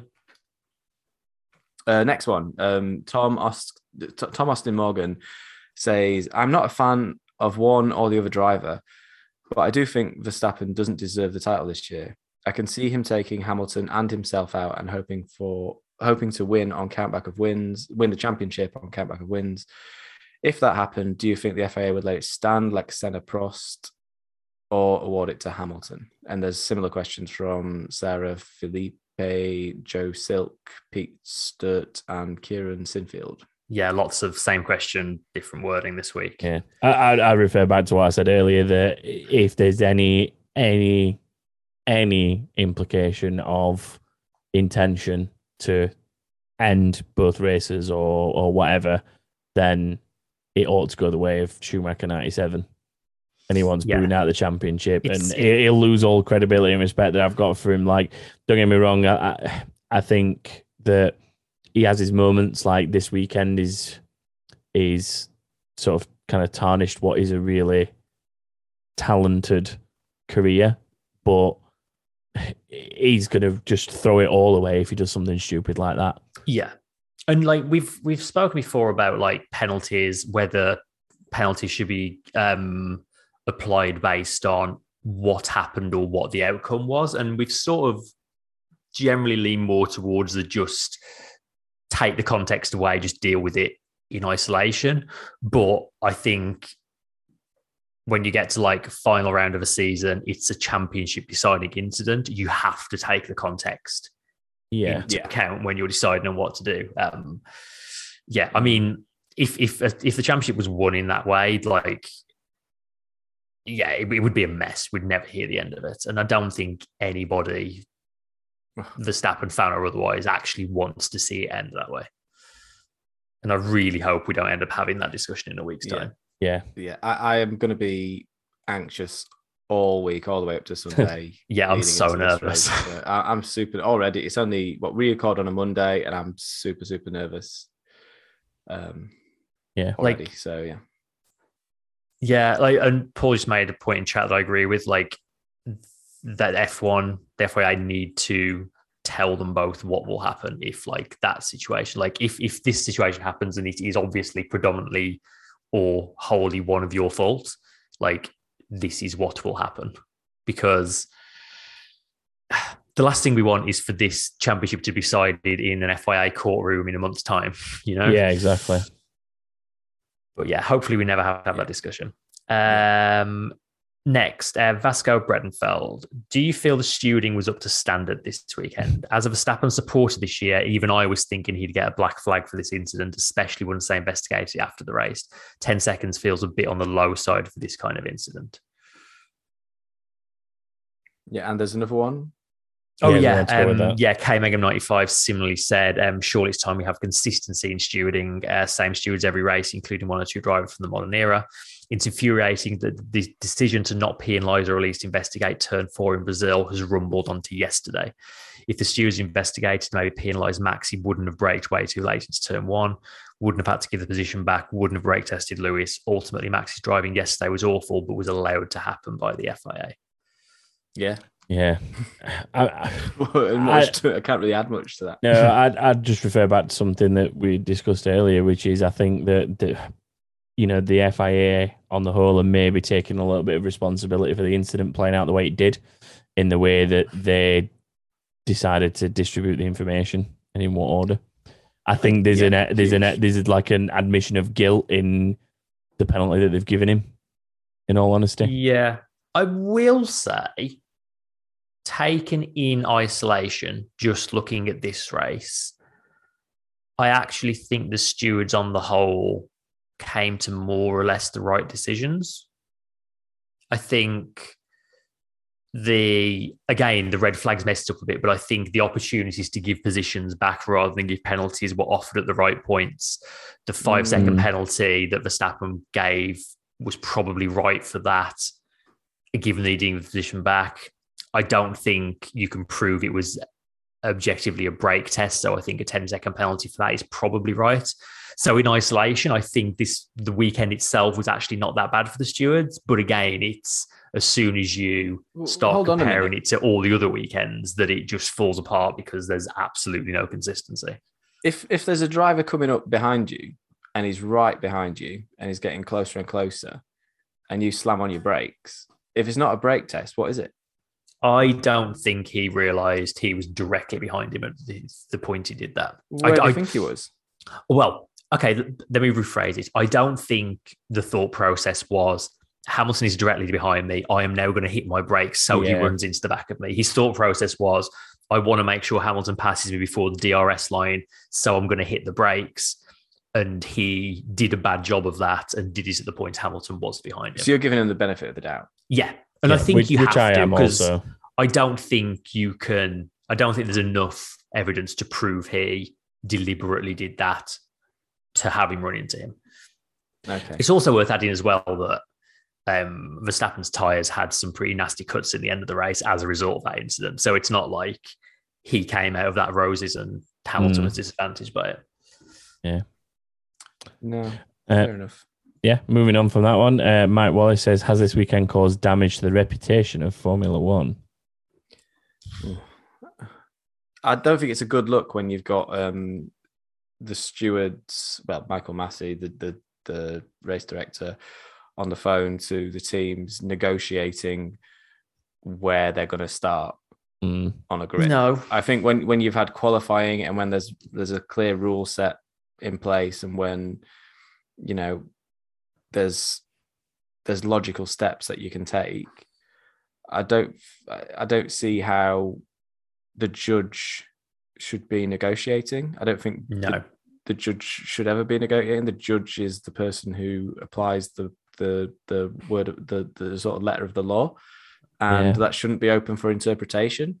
And i think what's happened so often this season and has come to more or less come to a head in in that at that particular point of this race is that the the rules have been applied in an inconsistent liberal um open to interpretation way Mhm. and i don't think that's right and i I, I was just completely and utterly gobsmacked when I was watching that. So I think Yeah. that as, as a sport, I think that looks really, really bad when you're negotiating with the competitors about what penalty to give them. Again, you just have to imagine that situation arising in any other sport, and it Yeah. just Yeah. sounds completely It's- farcical, doesn't it? Imagine like if if you know if if if you're in a football match and they said Shall I right, book well I'm gonna I'm gonna I'm gonna I'm gonna give him a yellow card, but I'm gonna give two of their car players a yellow card because thing, and I might give them, uh, but I'll give you a free kick as well. Yeah. Yeah, it- yeah, it's like, Like, going, that's kind of what it's like, isn't it? It's It really is, weird. is basically like going, look, I'm going to book you unless you substitute yourself right now.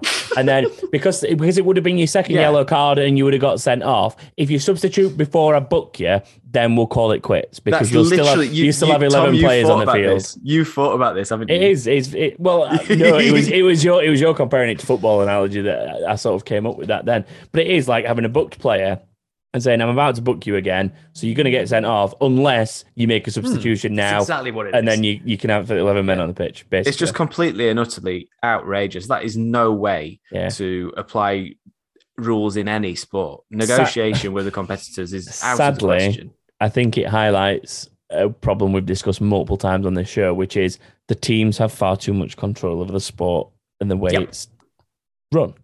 Because they should not be having a say in any of this. Yeah, they decide on so many rules and so many things, and like Ferrari's classic veto and stuff. Like, Hmm. there's- Yeah, there's- yeah. It, it- it highlights a But I wider think the- problem. but- it highlights a wider the- problem. I think this weekend, though, uh, I've, I've used this analogy again, but I think we have truly entered the twilight zone this weekend with like some of the just the weird stuff that's been going on like that. So I think I don't think it's necessarily going to cause lasting damage to the reputation No. of Formula One. I think it's probably you know it's already the world's going to move on next weekend when we've got a world champion or we've got a court case that's going to last for years, you know, goodness to, knows how long. um, to pop my cynical hat on for a second, though. Ooh. Like, yes, this is probably one of the worst shows F1's put on for some time for a variety of reasons. But I would also wager that this race has probably got more clicks and comments and views Yeah. and all of that than any other race this Uh, season. And which of those two things do Liberty Media care about more? Yeah, I was about to say I, I'll I gu- know I'll exactly the answer to guarantee you. I'll guarantee it. Like I'm the only person in my office that you know actually actively follows Formula One, and races like this are the ones where when I go back in the when I go back in tomorrow, everyone is going to ask me about it and be like, Yeah. "Oh, what did you think about this? What did you think about that?" Because they've all seen it now. Mhm. Like I mean, it's it was the the highlights are trending at like number three overall on YouTube. It's these kind of races that Yeah. bring in the people that'll go, do you know what? Actually, if this is what it's like, I'm going to go watch Drive to Survive and so on and so forth. And it, it spirals that whole Yeah. Drama side of things. So And we get more listeners from it, which is great. true, true. There is that as well. And it's weird, isn't like, and, and I don't want us to sound like gatekeepy for that. Like, it's obviously great if new people are being brought into the sport. Like, more people watching sport is, is always a good thing, but at the expense of like sporting integrity. Careful, Chris. Yeah, but it, it there is a point there. Like in incidents are fine, like you know, cars coming together and stuff. Like it's part of racing, and I, I understand that like why that causes people who were either not fans at all or just casual viewers will come to someone like me and you know be like, "Oh, I saw the race this weekend, wasn't it cool?" And like they'll have a conversation about it.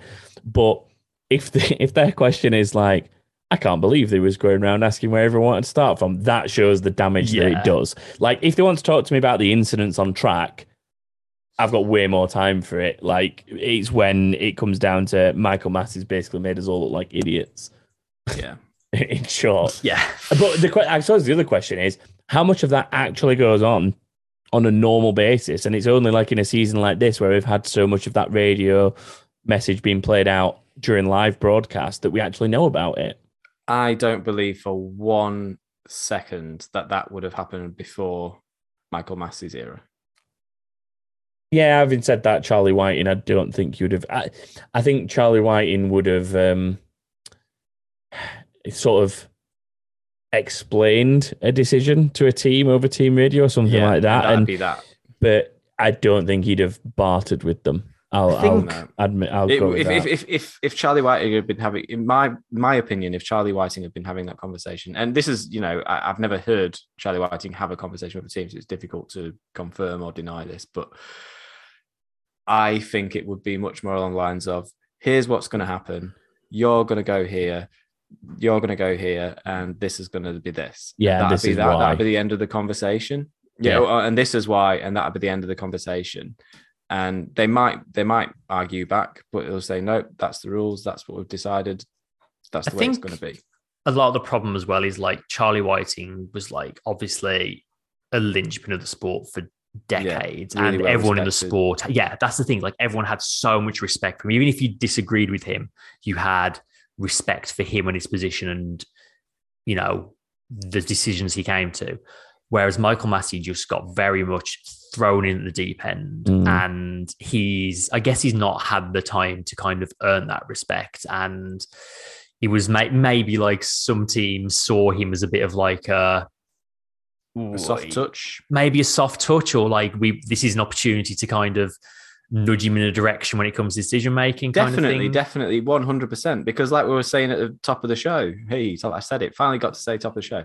Um, it- it's it's all about gamesmanship. It's all about finding an advantage where you can, and that's a factor. If you can find a way of being more influential in the ear of the steward, then you're gonna.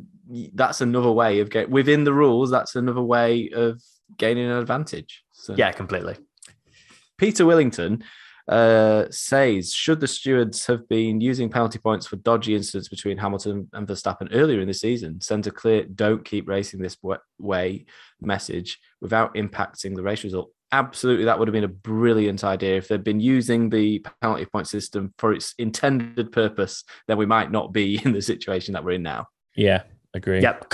Yeah, completely agree. Can't I can't even add anything to that. That's yeah, exactly it. Uh, last question from Charlie. I've stolen this question from a Reddit thread. It's fair enough.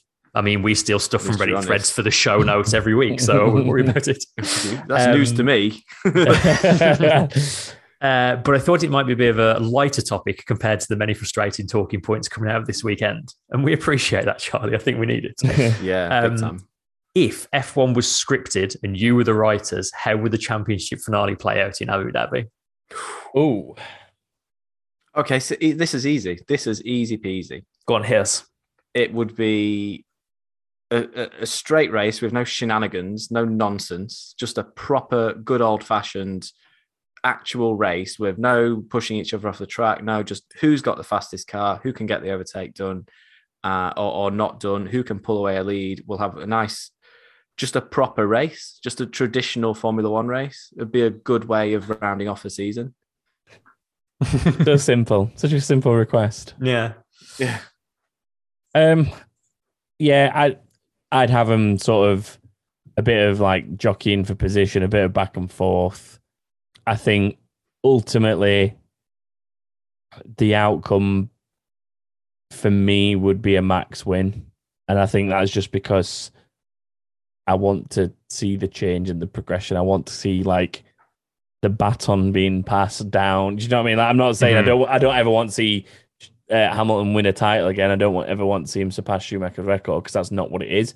It's more of a, I want like, I just want that sort of baton to be passed down, and then because you see too, you see too much of this like uh, a driver like winning a bunch of titles and then they stop winning them and then they never win another one. Like, Mhm. I mean, Schumacher struggled after that period at Ferrari, um, and then you know retired.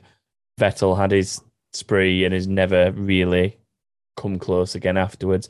Alonso had the couple at Renault, and I mean, yeah, fair enough, he came close at Ferrari, but it was just it never was quite the same. Like, and so I don't like that, but I do like the sort of passing down to like like next generation where Verstappen can go into like a title fight with George Russell in a couple of years and maybe Lando in a resurgent McLaren and you know that that whole next generation where it, I don't I just don't want a position where we're in a a grid with no title holders, I guess. Yeah. Like it would Yeah. be it'd be dull to me to like not have any.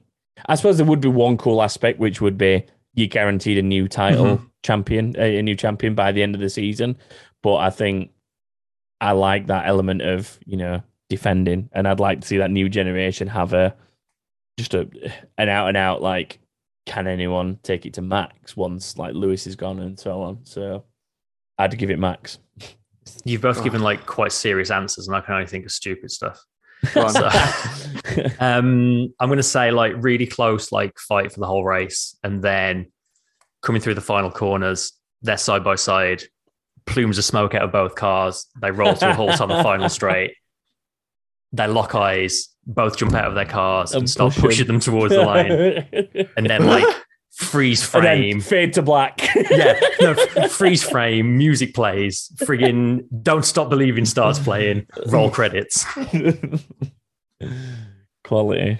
That would be awesome. But And I, can tell you also one thing, avoided picking a winner. You'll have noticed through that as well. yeah, you did. Well, so did I. I didn't. I didn't pick a winner in Yeah, at least True. I picked a winner. Yeah. Right. After that um, epic, I think I'm going to draw us to a close. Um, There's one didn't- more thing left to say before you do that, Go on. and that is whoever wins in Abu Dhabi will win the championship. not not necessarily because Bottas could win the race and somebody Oh, else. oh, oh, okay, Oh. okay, all right. If Red Bull beat Mercedes in Abu Dhabi, they will win the drivers' championship. Okay, we'll give But you if that. Yeah, Mercedes kinda beat Give you that. Red Bull, they will win the drivers or and constructors championship. Uh, We've made it boring. Unle- you unle- ruined my unless- joke. Yeah, but Chris has got the the anomaly. So if Hamilton finished ninth and Verstappen finished tenth with fastest lap, Ham- uh, Verstappen would still win the title. Right, I'm stopping this here. Yeah. Me- I'm drawing a meanwhile, in the this. meanwhile in the chat, Masi should be sacked. Oh. Um, I do just want to take a very quick moment, by the way. Thank you to anyone that's A made it this far, because obviously it's quite a long episode compared to normal. But I also want to say just thank you to the vast number of people sending us those Spotify, like, this was my top podcast or this was my top sport podcast, because that means a lot. Um, yeah, I, I mean, really I tried to like sort of like tweets and reply to people where I could and stuff and just show that we were seeing them and appreciating them. But vocally, there is a thank you to all the people at Spotify and beyond. But Mhm. yeah, people sharing stuff like that always helps. So that's it's nice to see. So thank you all for that. Yeah, it's been really And nice. this is to episode 200, guys. Episode Yeah. 200. yeah, we didn't What an mention start, but yeah, and it's maybe the longest one we've ever done. Yeah, it's a Um, bumper episode. Yeah, we'll we'll get into like mushy thank yous come the end of the year, but um, yeah, that's probably more than we ever thought we'd get to when we started this. So, uh, thank you as always, everyone for listening, and thank you to all the people in the live show chat who are clearly starting to lose their minds after two hours of podcasting because it's all getting a bit wild in there.